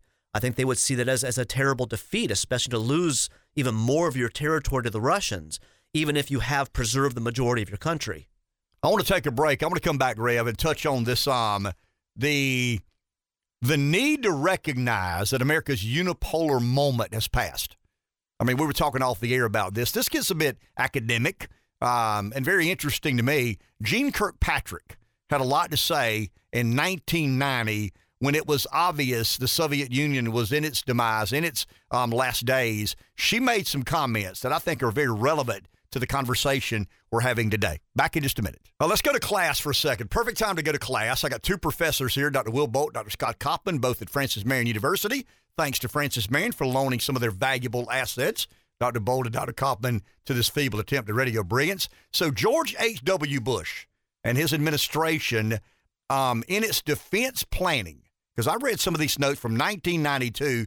Paul Wolfowitz did the majority of um, of transcribing these notes. Suggested that the primary goal of U.S. national security was to prevent the reemergence of a new rival. I mean that that would be the Bush doctrine, very interventionist in nature. Prevent the reemergence of a new rival. Um, one of the architects for winning the Cold War was um, Reagan's U.S. Ambassador, Jeane Kirkpatrick. She had a very different view of this. Uh, bear with me for a second, professors. Um, she said, and, and, I think both of you would agree, she was one of the um, intellectual advisors during the Cold War. She gave the uh, former President Reagan a lot of advice on what she would do or not do, or how to do this or how to do that. Um, she was not blinded by the hubris um, that, that I would argue some of the Bush doctrinists were. Uh, when the Berlin Wall, when the Berlin Wall fell, she wrote an article for the National Interest suggesting that the United States should become a normal country in the post-Cold War Cold War world, and that meant not pursuing mystical missions that reach beyond the constitutional requirement to protect the nation's vital national security interests. Specifically, she wrote that the United States should not devote itself to establishing democracy around the world. She derided this notion and the conduct of U.S. foreign policy elitist by saying that these high-minded terms of internationalism are will lead to our demise instead of focusing on concrete U.S. national security interests. Did Jeane Kirkpatrick win, or did Wolfowitz win, Dr. Kaufman? I think the debate is still on. Okay. Um, first of all, this debate, there, there are two ways to look at this thing. First is it all, a fair debate? Oh, I think it is. Okay. Um, this debate over where America's interests exist has been going on for, for many, many years. We can go back and look at the George Kennan, the famous so- Sovietologist who said the United States, in trying to prevent the spread of communism, should not try to prevent it everywhere. But should, we should focus only on certain important parts of the world, certain parts of the world that are important to the United States, Latin America, Western Europe as examples. Uh, Harry Truman, however, a contemporary of Kennan, said no, we have to contain communism all over the world, uh, no matter where it is, uh, to protect the United States. So this debate over where do our interests lie is one issue. Um, the other issue, the one that you're bringing up here, is uh, ties into something Jeane Kirkpatrick said in 1979. In 1979, she wrote that there's a difference between authoritarian countries and totalitarian countries. Authoritarian nations are ones that can become democratic over time. They're non communist, right wing countries. Totalitarian countries are communist, left wing states that have no chance of becoming uh, dem- democratic over time. And those are the ones we need to most worry about. Those are the ones we need to defend ourselves against. In looking at current events, I have to wonder if Kirkpatrick would say, you know what, it is, it is in our vested interests to defend Ukraine because we have to stand up to the totalitarian nation that is the, that is Russia. Dr. Bolt, you would agree that since the end of the Cold War, America spent a lot of time intervening. Absolutely. I mean, I mean, whether we agree or not, I mean, we have these um, debates politically and um, between the parties and between factions within within the parties. But but at the end of the Cold War, we became. I mean, we were the preeminent superpower on the planet, no question about it. only There was no yeah. Larry Bird and Magic Johnson. there was only It was us. Larry Bird or Magic Johnson. Um, there, there was no measuring stick, so to speak. Um, did we abuse that privilege as the lone superpower? No, probably right. If we could go back in time, right to the to the early 1990s, we might want to say, well, maybe we need to recalibrate, rethink about. But I, th- the, the Wolfowitz doctrine, if that's what you want to call it, was very very good to us in the 1990s. I mean, who who among us right now wouldn't want to go back to the 1990s with a very robust economy, I mean, sustained economic growth, gas gas in New York State for a dollar twenty-five a gallon. Uh, in many other parts of the country, in the 1990s, less than a dollar. You know, I remember as a, as a kid in the, in the 1990s, uh, ten dollars filled up the entire tank in the car. So yeah, so this idea, this messianic vision of the United States, and again, as my esteemed colleague pointed out, again, what we're doing is fostering democracy. This goes all the way back to the start of the 20th century. This is Woodrow Wilsonism. There has been a long, long precedent, and of course, right, sort of, uh, there have been repercussions for this. Some individuals don't want or just just aren't ready uh, for mom baseball, apple pie, and American democracy. Some people don't want it at all, and certainly don't want it forced down their throats. And so, again, the past 20 years, we've sort of been dealing with that. But again, now we've sort of seen sort of a, a resurgence in the United States as the world's policeman in Ukraine. And again, perhaps are we seeing a, a big fundamental sea shift? Are guys like Kaufman and I 20, 30 years from now, when we look back to 2022, saying, hey, this is when the United States charted uh, a brand new path uh, in foreign policy? So uh, the last word's certainly yet to be written. Dr. Kaufman, what, what do you hear when Kirkpatrick says high minded internationalism? Um, I think again, I have to look at the whole context of her of her talk, but I think there Instead of focusing on concrete U.S. national security issues, I mean that's I mean that's not the entire Right. text, but that's the sentence. I think that that ties into another debate: idealism versus realism. Okay. This idealism of that the everybody wants to become democratic. That if we to t- turn to my esteemed colleague's point, Woodrow Wilson's idea that a world ba- world based on democratic values will be peaceful and stable forever. You will not have w- wars if everybody's a democracy, and this idea continues to perpetuate itself.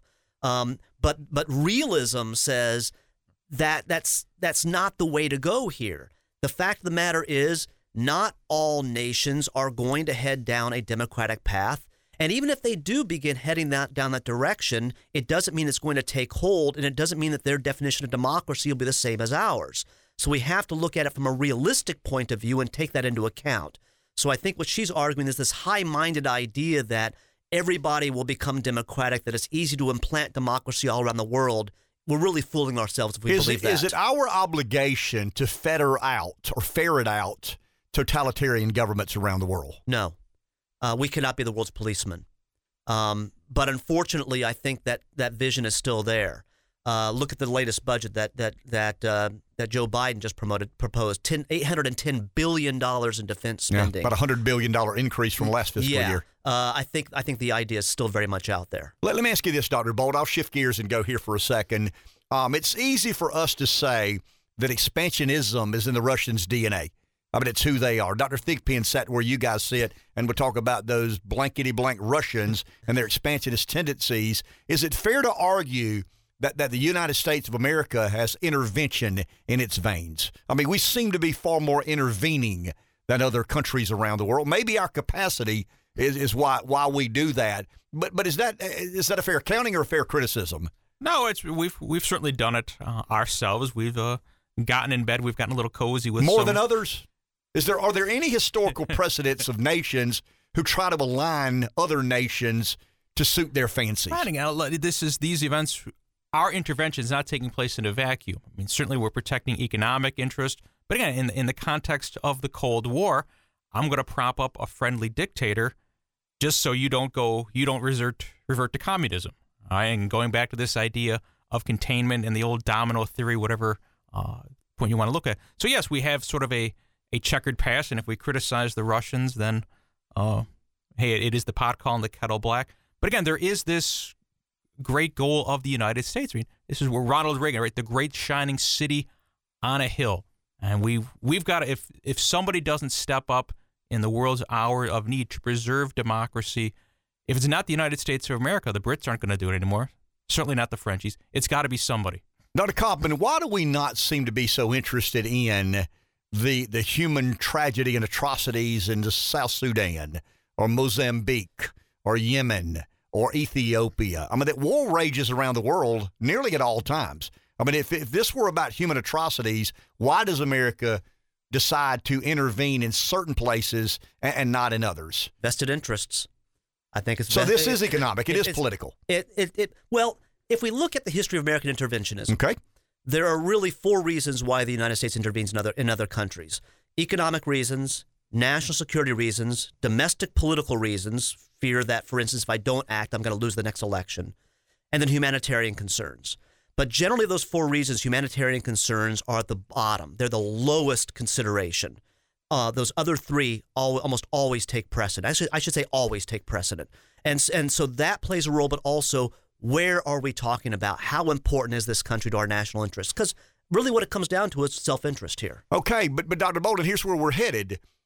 How, how do we get to decide that our national interest takes priority over the will of the people of Russia? Hypothetically, let's say um, in 2018, Vladimir Putin got reelected. 67% of the country voted. He got 77% of the vote. Okay, we're laughing because we don't believe it's a legitimate election. Well, I mean, newsflash 47% of Americans don't believe we had a legitimate election. So there's similarities here. Um, why do we get to decide because of the alignment of our of our interests? And I, I totally agree with Dr. Kaufman. Humanitarian is an excuse for why we do certain things. Uh, human atrocity is something we like to say because we're that shining city on a hill. But but why do we get to decide who governs Russia or not? Why, why, do we even believe it's our responsibility to decide who governs Russia or not? No, it's a, it's it's an excellent point. And again, you, you talk about the humanitarian when you think about uh, uh Somalia uh, early on 1993, a humanitarian effort that sadly uh, went went south really quickly for the United States. And anyway, we've kind of washed our hands uh, of that moving forward. And again, this is just again remember we weren't backing Ukraine at the very onset. You know, we were just kind of watching this, and then suddenly, once we realized, hey, this is a viable cause, they're they're standing up. Only then did we kind of swing into action. And again, this is a chance to kind of weaken uh, an old geopolitical rival and also an emerging economic power for the United States of America. So again, if we can kind of bleed them dry, just kind of give them a body blow, if you will, embarrass Putin again, weaken him politically at home, perhaps plant the seeds that may not germinate overnight, but will could potentially lead to regime change. Again, I'm sure this is what the policymakers at the Pentagon, uh, the guys in the think tanks, are thinking about. Right, uh, something five, ten years down the road. Okay, I believe this, and we'll conclude with this question. This will be a comment question. I believe that our excitement for intervention has led to our decline. I think we're less of a superpower today than we were at the end of the Cold War because we've taken too many opportunities to intervene in affairs that aren't in the concrete interest of the American national security um, via the Constitution. Having said that, we're still a superpower, but we are a superpower, I think, in dramatic decline. Do you think we're still a superpower, and are we a superpower in decline? I think we are superpower still. Uh, are we in decline? That's a that's a harder question to answer. I mean, if we look at, for instance, America's cultural impact around the world, if we look at the fact that, uh, for instance, the dollar is still used to value oil, the the power of the dollar Today. uh, uh, today. Uh, I Maybe think not we- tomorrow, I- but I- today. I think we are still very much a power to be reckoned with, and we do have enormous military might. That too is something that we have to take into consideration. Um, the question is, can we continue, for instance, with regard to military spending, can we continue down that road and and be able to deal with these debts we're incurring as a result of this increased spending, or is there a time going to come where the chickens are going to come home to roost and we're going to have to say, you know what, we have to make cuts somewhere? And Dr. Bolt, that's my point. We're spending $861 billion on our defense uh, budget, and we can argue whether we should or should not, or what is the, the proper accounting number. But but when Coppen's saying this, my mind's going, where does that money come from? It's borrowed. I mean, it's borrowed. If we had money in the bank and we spent $861 billion on the strongest military in the history of mankind, and, you know, we, we had that much money in the bank, but we're borrowing, we're printing Sure, that oh, money. We're not even borrowing the money. It's I mean, our let- let's kids, our grandkids who are I gonna have to pay for it. But let's level with the American people. I mean, if we spend $861 billion on American military spending this year, we're not borrowing that money. There's no ability we'll ever have to pay that money back. We're simply printing that money, and the Fed is purchasing that government debt. So we're playing a shell game here. How can a superpower play that game and get away with it? No, no, it's and this is we've we've talked about this many many times on this program, right? And and as he eloquently said, right at some point, sadly someday there is going to be an accounting. But back to the the the original question: Are we a, still a superpower? I think if we wanted to right now, we could plant the American flag over anywhere in the world, probably except in Beijing, China. I mean, the the the failure of Russia in Ukraine has certainly shown that uh, they're no longer a big boy on the block. They're no longer a threat. And so again, we certainly have the might if we ever wanted to, and not that we we ever will. Uh, but we are certainly a a, stro- a a preeminent superpower. Interesting. Thanks to both of you. We'll take a break. Kept them two segments today, Rev. Give them their paycheck while they're heading out of the uh, out of the door. We'll do. a good high five. Uh, yeah, not a slap in the face, but a good a good high five. Thanks to both of you. Thank you. We'll take a break. We'll be back in just a minute. 843-6610937 is our number. Let's go to the phone. Linda, Someone's there. Yeah, it's Linda in Sumter. She's listening to WDXY. Good morning, Linda. Good morning, everyone. How are y'all? We're good. Good morning. Okay. Well, since I don't walk out the house and lose my little list this morning, I, um, the Will Smith situation, I'm going to go along with you and say it was staged. I can't believe a man would slap a man. I think he did this for his wife because she rolled her eyes, but a man hits with his fist. Not, you don't slap no one. That, that's being a beast. So that's fake. Our, our next issue is Tom Cruise, and I guess I have to ask you this question: Is Tom Cruise, not Tom Cruise, Ted Cruz, is he white or Hispanic? Because apparently he was called a white man, and I think it's Roseanne would lose her show because she thought a black woman. She didn't know this black this woman was black. I think someone should be held accountable for calling Ted Cruz a white man when he's not. Thank you, Linda. Appreciate that. See, I think there's a debate about whether Cruz is Hispanic or Cuban. No, I think he's Hispanic. Uh, Rubio's Cuban American. I understand the gray area there. Is he Hispanic? Is he American? Uh, what percentage Hispanic is he? What percentage American is he? What was his great grandmother?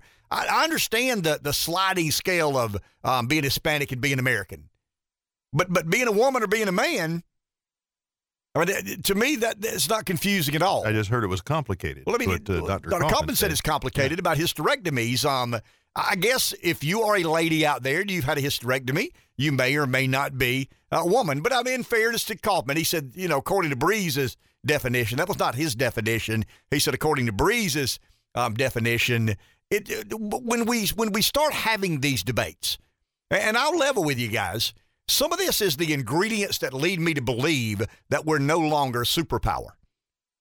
I mean, we're proposing.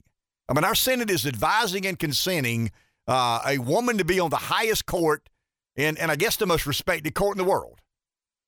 And For- she was for lifetime- asked, yeah, lifetime for a appointment. lifetime appointment. And she's asked whether or not she can define a woman, and she says she can't because she's not a biologist. That's unbelievable to me. That, that, but but if you, I mean, I always talk about the the financial matters of America, and I complain about you know how much it costs business and how much we pay in in taxes and what percentage of your income or your revenue goes to X, Y, or Z. That is devastating for the economy. But but some of this cultural matter, it, it really insists or, or, or requires us to contemplate whether or not we're in decline. I mean, we're a nation that had a lady appear before a Senate um, hearing this week or last week and refused to answer whether she could find a woman or not. I mean, do we it not makes it more interesting because the president said he was only going to nominate a black woman to that position, right? That's what he said So on the campaign have to trail. be able to identify. and I guess he's a man of his word. Yes. I mean, I don't know how she you must be a woman. But I mean, I don't know how you make that deal. Well, I mean, you know how you make that deal political expediency. You need African American females to come out and vote um, because we know that Trump did much better with African American males, not African American females. So, you know, if you win that subset of voters overwhelmingly, the more of those that come out, you're getting, you know, let's say a bunch of African American females, Trump gets, or, or Biden gets 95% of the vote. I mean, that, you know, it's worth going there. I mean, it's in the name of um, getting elected, it's worth making that deal with a constituency. But when you when you when you make a pledge or a promise on the campaign trail that your Supreme Court nomination, if given the opportunity, is going to be an African American female, to me, you've demonstrated an unwillingness to be fair and impartial. Period. I mean, you you've made it known that white females, white males, black males, African excuse me, Hispanic males, Cuban American males, nobody is going to be considered for this appointment except an African American female. I mean, that's racist. I mean, that's the definition of being racist. You know, you you you white men and, and African American men, you don't qualify. Because once again, I've made a deal, and the deal I've made, it's probably the most racist deal the president has ever made in the name of the U.S. Supreme Court. Um, if I'm elected, if you African American women will help me get elected, I'll put somebody who looks like you on the U.S. Supreme Court, whether they're the best qualified or not. And really and truly, that's probably where we need to end up. Are we going to put the best people on this court, the most qualified, most competent, smartest, brightest, most diligent, or are we going to try to get a diverse court that may or may not be of qualified and competent people? That's a country in decline. Take a break. Back in a minute. 843 661 0937 is our number. I'm going to go back to this unipolar moment.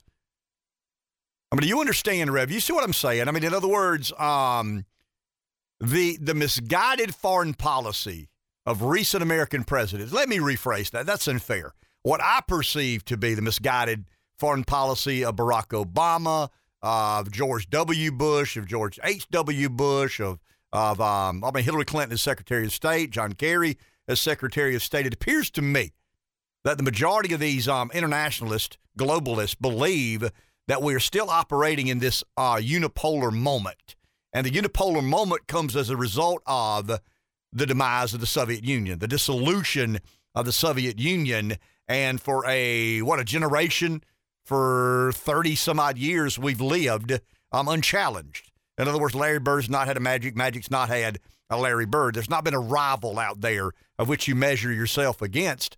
Um, and when you don't have a rival, you begin to believe that there are no limits to American power and might. Um, our resources could never be spread too thin. Um, we can never prioritize um, according to a finite amount of resources. I mean, if we got to deal with um, with Russia, China, and Iran simultaneously, we just got to deal with the axis of evil. I mean, Russia, China, Iran, that's the unipolar mindset. No matter what the challenges may or may not be, we have the capacity.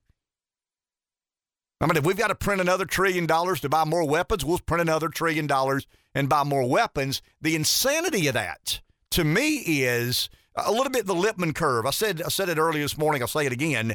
Um, the excuse me, not the Lippmann curve. That'd be the Laffer curve, the Lippmann gap. Walter Lippmann wrote extensively about a nation's commitments and a nation's capacities in 1943, post Second World War. Uh, the dollar became the currency of preference. Why? Because Europe was obliterated. I mean, we were kind of sort of the last man standing, and um, and that really led to the Industrial Revolution and the, the the I don't know, Rev, the American century or the second half of the American century being about peace, prosperity, and uh, kind of the American way. And we've lived since 1991 in a kind of a unipolar moment. I mean, we've never been threatened. When, when, the Soviet Union, when Mr. Gorbachev tear down this wall was spoken, we had no rival. I mean, we were convinced that China was going to um, give up its socialist and state capitalist ways, what, in exchange for liberties and freedoms and embrace. I mean, to some degree they have, and give the Chinese a lot of credit. They figured out a way to run a communist country with everybody wearing polo shirts and drinking, not everybody, but the uh, the affluent in China. You know, the I guess the Chinese working class um, have managed to live a, a pretty Western existence despite living in a, a communist nation but but Paul Wolfowitz, and I think Kaufman said the Wolfowitz doctrine is what we'll call everything here. It basically said that the the U.S. national security policy moving forward, even at the end of the Cold War, needed to be identify reemerging threats and deal with those reemerging threats accordingly. To me, that's a um a very political way of saying expansionism. I mean, if we if, if our if our objectives as a uh, as a new kind of the U.S. national security policy is to prevent the reemergence of a new rival. That's I mean that that reeks of expansionism. Am I wrong? I mean it has to. So Reagan leaves office. We, we conclude the Reagan Revolution. George H.W. Bush ushers in a more a far less populist strain of conservatism, a, a more country club conservative party. You would agree to that? Mm-hmm. I mean, you know, oh, yeah. the, the George H.W. Bush, but the reason he didn't win his second term, I would argue, is he didn't continue with the political energy that was um, kind of the wind in the sails of the Reagan Revolution, similar to Trump, but dissimilar. I mean, similar to Trump in that there was an army of people who bought into an ideology. In Trump's case, there's an army who buys into a, a political principle. It's not so much an ideology as much as it is kind of a raw emotion. I mean, the populism, in other words, Reagan would have been conservative populism. Trump would be populist conservatism to some degree. I mean, the populist comes first. The populism is the energy that basically propels the movement to um to be uh, I don't say highly effective, um, highly influential in the world of um in the world of American politics. But but when you look at um the 45 year Cold War and when it was over, the West, led by the United States, had won. I mean, no doubt about it. The, the Soviet Union collapsed. I mean, the Soviet Empire was no longer there. China was kind of our um, uh, de facto ally at the end of the Cold War. They appeared once again to be moving ahead or forging forward um, or foregoing. Let's say that they were foregoing some of their communist tendencies in preference to um, economic growth produced by a more Western uh, economic system. Uh, I don't know how you explain that clearly. I mean, I really don't. I, well, it's hard to really figure out well, I mean, what they are. I still haven't figured it out. Right. I mean, I really haven't. That they have figured out a way to embrace, you know, Western economic activity and hold, you know, the, the country as a communist empire. I mean, it still has a, you know, Xi's a dictator. He's a totalitarian Uh, he calls all the shots, and everybody does what Xi says do, along with his other cronies in in that communist country. But but they they they appear to be relaxing. Here you go. Better way to say it. You ready? The relaxation of state control over economic forces. It appeared that they were more willing to say, we're going to be communist, but we'll relax some of the state control of the economy and economic activities, trade with the West is really what this was all about. Now we can go into slave labor and child labor and all these other sorts of things, the inhumane, um, the human atrocities in China, um, the Uyghurs, and uh, you anyway, that that's a story for another day. But but the element of hubris, in my humble opinion, um, is what has led us here. We, we've lived since 1991 with no serious challenger. And I think that's led to apathy. And I think the unipolar moment of, uh, and I think the policies, I think the policies have been very interventionist. We, uh, do you think George H.W. Bush, let's, let's, I mean, the end of the Cold War, Reagan leaves office in when? 90. The Soviet Union collapses in 91, or it dissolves in 91. It collapsed before then, but it dissolves in 91. Who was the president? George H.W. Bush. Was he a globalist or a, um, a nationalist? He's global. And he's followed by Bill Clinton. Is Clinton a globalist or a nationalist? Globalist. He's followed by George W. Bush. Is he a globalist or a nationalist? You know he's followed globalist. by Barack Obama. Is he a globalist or a nationalist? So the entire time since the end of the Cold War, we've been governed by high-minded internationalists. I'm using Jeane Kirkpatrick's uh, phrase here, globalist. And then Trump gets elected. Now we know that Trump is different. The the sentiment of the voters are different today. They believe that we have expanded further than we probably should have. We prioritize um, our international obligations over our national obligations, and we're kind of um, that's where we are today. I mean, we're having this fundamental debate about what our involvement should be in foreign places around the world, and it gets real complicated. And I go back to what Jeane Kirkpatrick said in the national interest in 1991, because to me, this is very revealing when she said that we should become a normal country. We should not get caught up in this, this mystical mission, the pursuit of um, exporting democracy, democratizing uh, the rest of the world. That's not our responsibility. That's not our obligation. Uh, and leave that mystical mission alone. And let's let's look at the Constitution and what what it says about protecting na- our national um, security interest. Um, and specifically, she said that the United States should um, should not devote itself to establishing democracies around the world and basically derided the notion of the high-minded internationalists. I, I just think that's so well said. The high-minded internationalists. Um, I mean, Obama says we're citizens of the world.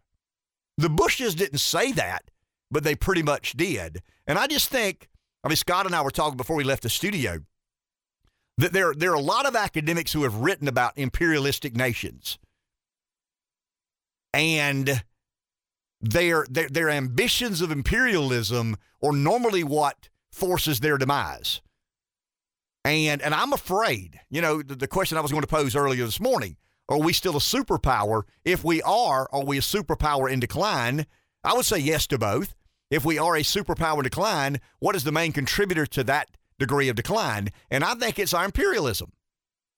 I mean, I think it is the, the high minded internationalists and our burning desire to export democracy, to police the world, to, um, to, to I don't know, to create a, a utopian society that depends on Western, uh, not just the Western world, but the United States of America as a security mechanism and component. And we have limits. We have absolute limits. And this goes back to the um, to the Lippmann gap. I think we're living it today. We're going to approve $861 billion in military spending. Where do we have that money? Where's that money coming from? So, so in the name of intervention, in the name of um, exporting democracy, in the name of policing the world, we're going to spend nearly a trillion dollars, more than anybody's ever spent in the history of mankind, on a defense budget, and we don't have any money.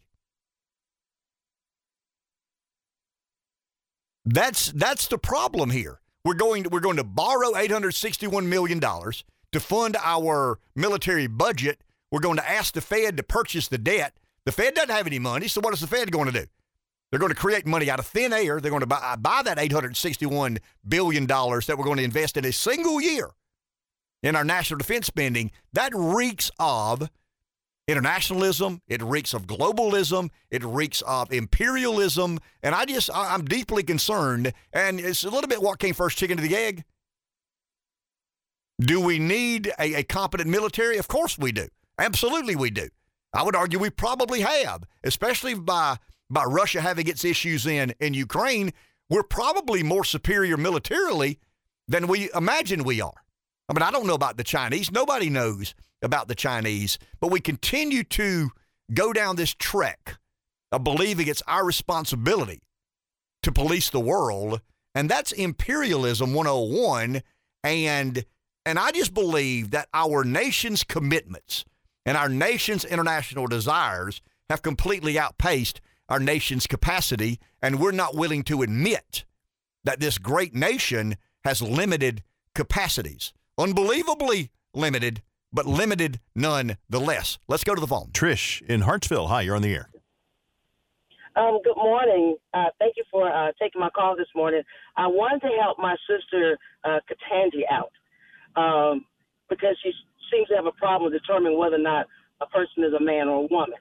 And so the first thing that I would like to share with her is that um, if you, when you go to the restroom, if you are a wiper or a shaker, if you are a shaker, you are a man.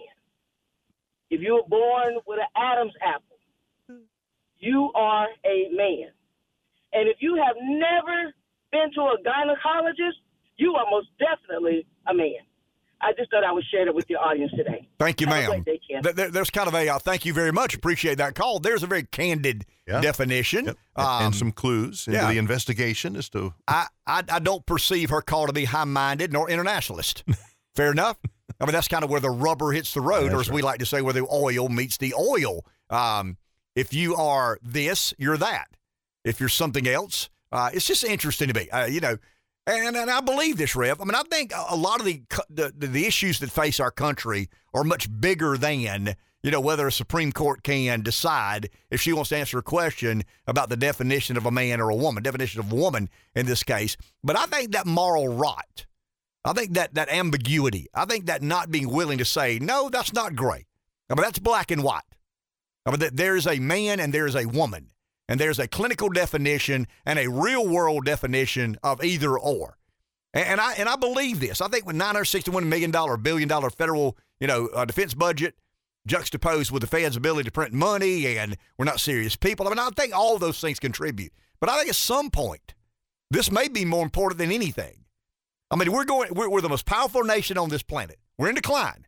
Part of our decline is some things I've discussed in the previous segment, but some things are as simple as a lady that we're nominating to the U.S. Supreme Court that, that more than likely will get confirmed was not willing to answer the question can you define a woman? It didn't say the medical definition of a woman. Can you define what a woman is? She chooses to not answer for fear of alienating herself from this bizarre leftist agenda that is so permeating American politics and the dominant strain within the Democrat Party. We talked a second ago about, you know, capital P, small c populist conservatism, capital C, small p, when Reagan conservative populism. Um, but th- th- there's always a yin and a yang, a back and a forth within political movements, and, and parties have disagreements internally. But, but we're really going to allow a political party to have a debate about whether we can define a woman or not? And we don't believe that has any consequence at all whatsoever in whether we are in decline or not. Yeah, I mean, I, I'll say it. I'm going. We are a superpower. We are a superpower in decline. A lot of our decline is because we felt obligated or responsible or, or ambitious. Is it a responsibility? Is it an obligation? Or is it an ambition? But I think we have a responsibility. I think we have somewhat of an obligation. I think we took responsibility and, and, and obligation and and kind of tweaked, turned, and twisted until it became an ambition. And I think the Wolfowitz doctrine, the Bush doctrine, the Obama doctrine, the Clinton doctrine, anybody post Reagan, it's been very expansionist in nature. And I think we have failed to understand that despite our nation's power and prowess, it's limited. And we have a distinct imbalance between our nation's commitments and ambitions and our nation's capacity. And we've got to get that back in into a proper alignment. Take a break. Back in just a minute. Hey, what have been our uh, what what what military interventions have we made since the Cold War? I mean, what comes to mind? I mean, Vietnam, Vietnam. was pre-Cold. That's pre-Cold War. I mean, the end of the Cold War. I'm Oh, talking end of about the Cold- after the end got of the. Cold War. Yep. Uh, post the existence of the Soviet Union, you've got uh, Desert Storm. Desert Storm. Uh, that was a success. You're right. That, that's a success. Uh, very limited, Mhm. right? That's I mean, a lot of the interventionists wanted to go to Baghdad. George H.W. Bush, to his credit, said that's not the mission here. I mean, the mission is to liberate Kuwait. We liberated Kuwait. That there was a that there was the mindset amongst many, many, many Republican hawks in Washington. Now's the time to take Saddam Hussein down. We knew he was an evil dictator and controlled or influenced a lot of that part of the world, and um and that was not right by some of our interventionist policymakers. But George H.W. Bush showed a degree of uh, I mean, give him credit. I mean, he showed a degree of um, controlling himself, and and we didn't do that. But then you've got Afghanistan post 9/11. Uh, yeah, we killed Osama bin Laden, but good land. The the number of years we stayed there, the amount of money we spent there, then we went to Iraq. We know how that worked out, and and, and now we're thinking about involving ourselves in to a to some degree the involvement in um in Ukraine. Uh, we just don't have a real good track record as a superpower when it comes to the limits of intervening, the limits of exporting democracy, the limits of Americanizing or democratizing of the rest of the world. Let's go to the phone. Here's Pat in Florence. Good morning, Pat. Good morning, everybody. How good, you doing? Good morning. How are you? I'm good, sir. Just wanted to get your take on something, if you would, changing gears. Going back to the election today, um, I received a text on Friday. It says, um, on Tuesday, March 29th, we need you to show up and vote for the candidate, uh, yada, yada, yada. So um, I don't, that concerns me a little bit because I am not in District 31, I believe. So I don't know if they just sent text to everybody, if they just picked phone numbers and sent text and asked everybody to show up. But to me, that's not a real good thing because I know that the last election, there's a lot of people that showed up thinking they could vote and then uh, were turned away. So I think they just need to be real careful there. I don't know how they um, pick phone numbers. Um, if they just willy nilly just just uh, reach out and try. But um, to me, that just gives the wrong information. They're sending me something, want me to show up for the polls, but I can't vote because he's not in my district. How do you feel about that? Thank you, sir. Appreciate that. I can just tell you this. I mean, one of the frustrating parts of me running for office was the um, the inefficiencies, and in political campaigns, this is this is I'm, I'll give you an exact number. There's about a 12 percent inefficiency rate. Wrong text number, uh, wrong mailer. Uh, we didn't run the ad exactly when we were supposed to run the ad. Um, you're, you're going to have about 12 percent of, of whatever it is you do that is not going to be effective at all. It's not even properly managed. I don't have any idea. You may have a phone number uh, of someone, you probably had that phone number a long, long, long time. Um, but there's a multitude of reasons. And, and I've said this before. Um, if you're going into a political campaign believing you can run it like a business and account for every dollar and make sure you get bang for every dollar you invest, you'll drive yourself crazy. I mean, the, the, the voting rolls are inexact. Uh, they they purge the rolls to some degree. They they they cull the list of, uh, potential voters um, periodically, but it's still I don't want to say a high degree of uncertainty.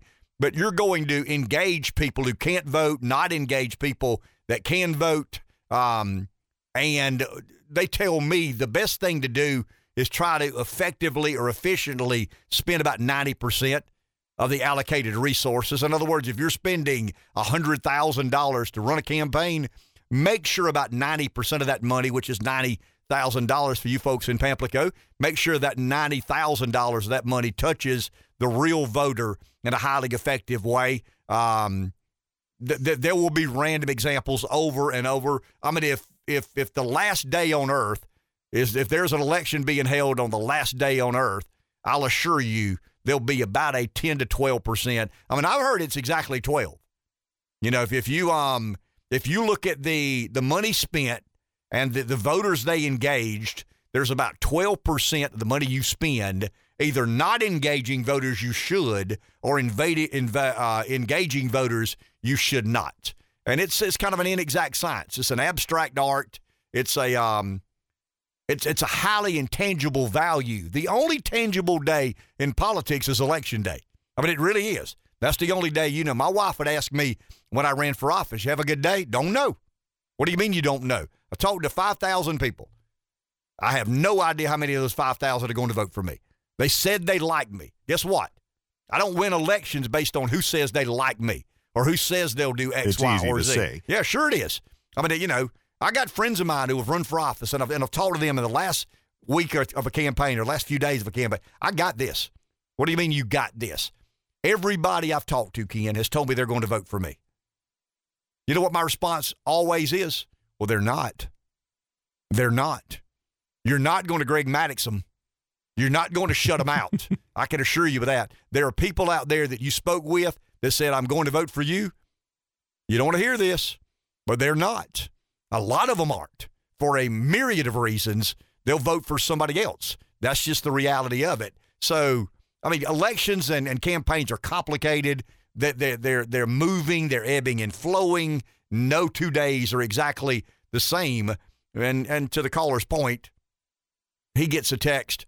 He's not registered to vote. Somebody in that district didn't get a text that is registered to vote.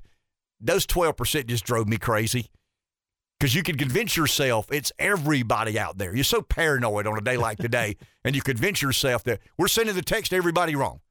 I mean, we're sending the text. Nobody's getting our text, and everybody that, that is getting it shouldn't be getting it. But but in all honesty, when you do kind of a post mortem, that number's about 12%. Let's go to the phone. Up next is Emerson in Florence. Hello, Emerson. Hey, good morning. How are you guys? Mm-hmm. Good morning. So I had I had a question about the uh, I guess to go back to the war with Ukraine and Russia. Um, I know if you don't learn from history, you're doomed to repeat it. And to me, it just seems like a conversation that we're not having is about the sanctions that are on the Russian people. Um, I mean, do you think that there could be another Hitler 2.0, except this time he's got nukes?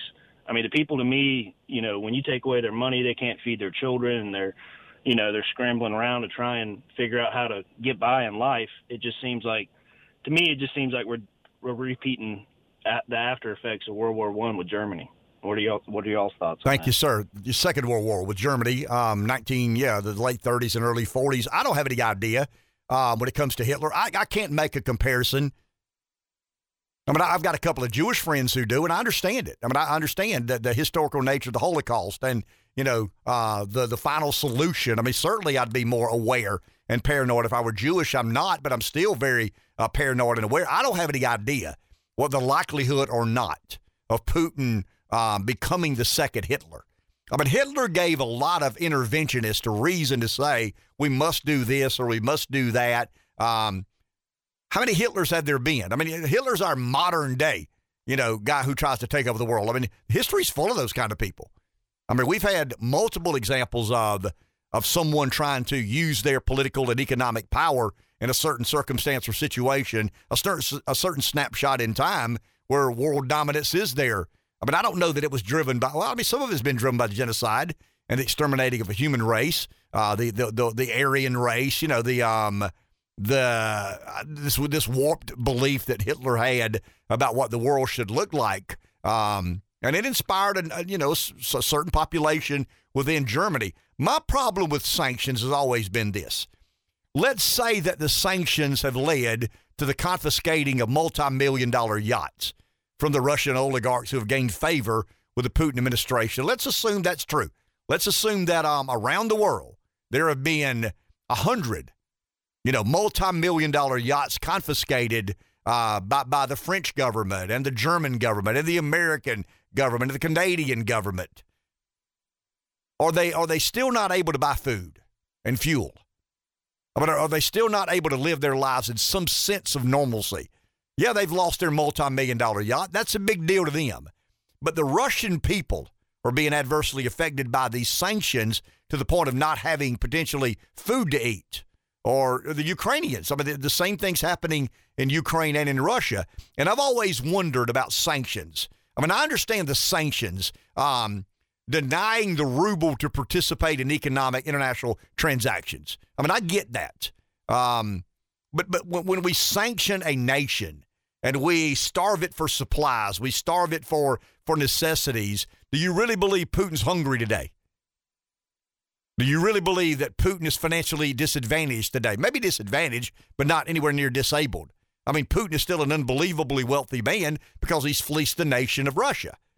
So, so the Russian people are paying the hardest price when it comes to economic sanctions. Um, they've lived what I would argue is a fairly miserable existence up until now, anyway, because of Putin's rule and the totalitarian um, nature of his regime. But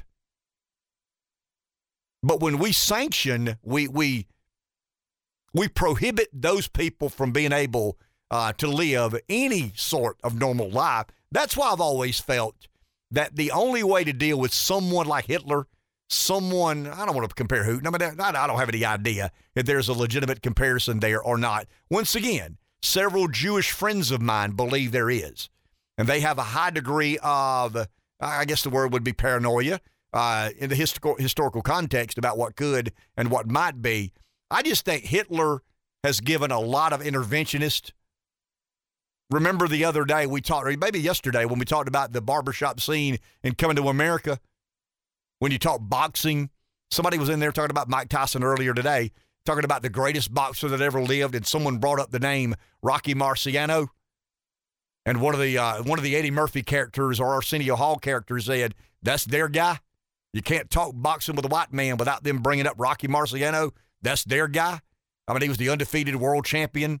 I beat Joe Louis, but but you can't talk about you know a dictatorship gone rogue invading a sovereign nation without thinking. I mean, rightfully, we should be thinking about Adolf Hitler and the uh, the Nazi Germany, uh, the Holocaust, and the the final. I mean, all those things come into play.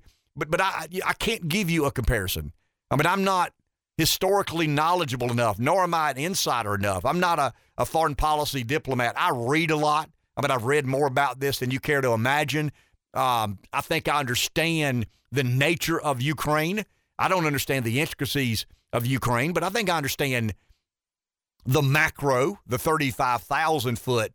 Um, I have a um, a little better than elementary understanding of Ukraine and and what its people aspire for and what they want to be and how they want to be positioned moving forward. But when it comes to Putin and and Hitler, or or Osama bin Laden and Hitler, or you know Saddam Hussein and Hitler, I don't have any idea. I mean, evil comes in a lot of varieties. Evil comes in a lot of sorts. Um, if you imagine a dictionary that had to put a picture beside the word evil, it would be the devil, Charles Manson, or Adolf Hitler. As far as I'm concerned, I mean, I can't I mean, you've seen, um, this is pretty crazy to say, you've seen kid books that, that caricature the devil as kind of red with horns and a long tail. I mean, I guess that epitomizes evil if you believe in the, the, the constant struggle of humanity, good versus evil. You know, God is good, the devil is evil.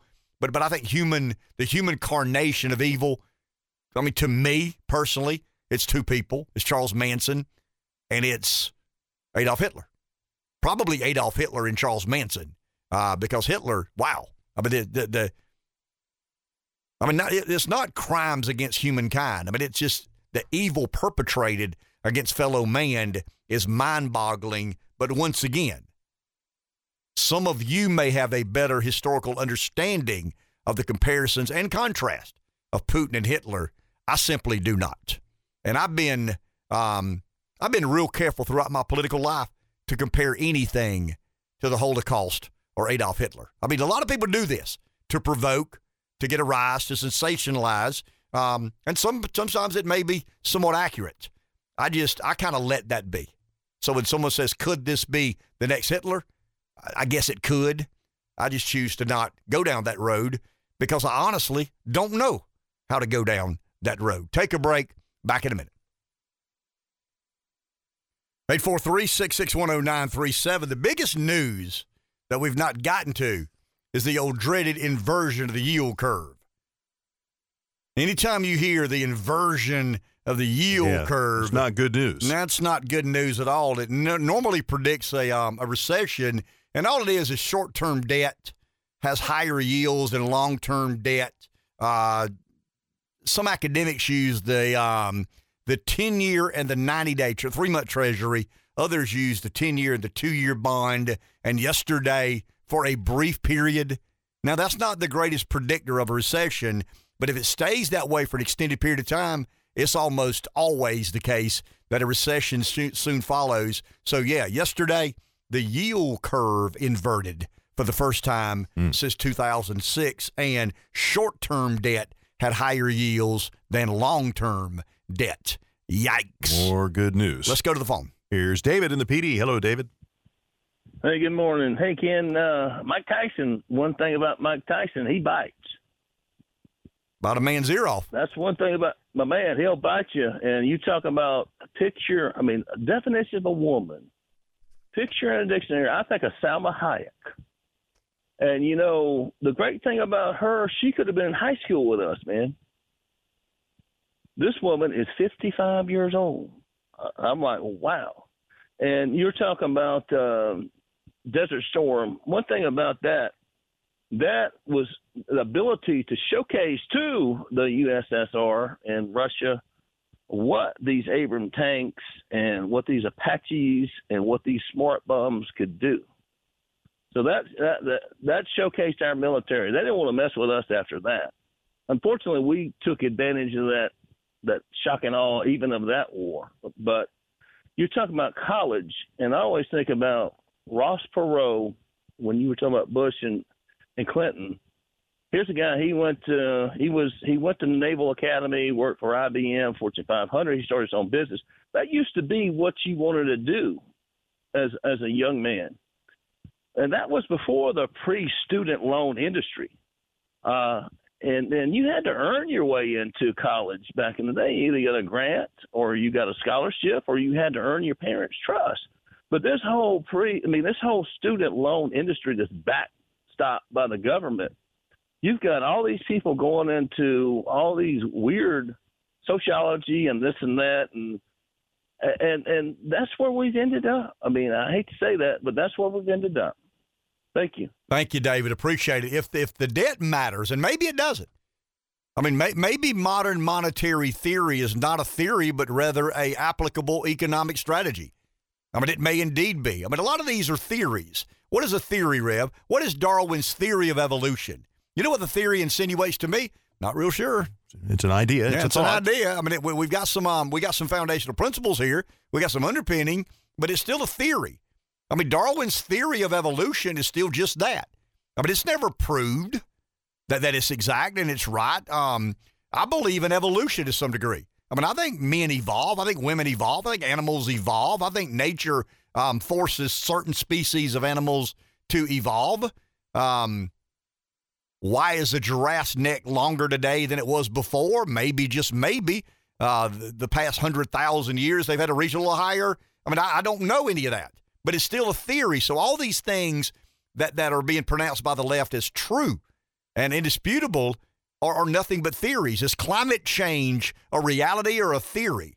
I mean, climate change is a reality. We know the climate is changing. Man-made climate change is a theory.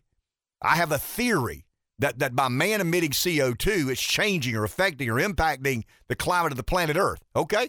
I have a theory that it's not. When, when does your theory say we, are, we all burn to a crisp? Uh, 20 years? My theory says 2 million years. I mean, we, we when, when someone of credibility, I've often said, when someone who looks the part and wears a nice suit and is able to speak and write real well, they become someone not theorizing, but pontificating on the truth and gospel. And, and all of these all of these insinuations are nothing more than theorizing. What was Thomas Jefferson? Thomas Jefferson's most famous skill was a political theorist. I mean, Jefferson was an inventor, he was a writer, he was a I mean, he was a founding father, but Jefferson's biggest contribution to mankind was theorizing about self-governance. Now, now John Locke inspired, and what was Locke? Locke was a, a guy who theorized. I mean, all, all of these things that is just because someone wears a nice suit, and went to Harvard or Yale doesn't mean that they have these things figured out. They're able to express themselves and articulate themselves a little better than the masses, but they're still offering up theories. I mean, a theory's a fancy way of saying opinion. It's a little bit like Peter Thiel. They asked Peter Thiel, he said, I was eclectic when I got rich. Up until then, I was just weird. Take a break. Back in a minute. This is about a wrap. Once again, the most um, the most interesting news of the day. We contacted the Oscars, and they have confirmed that Mike Tyson will indeed be the host next year. Rev preferred The Rock.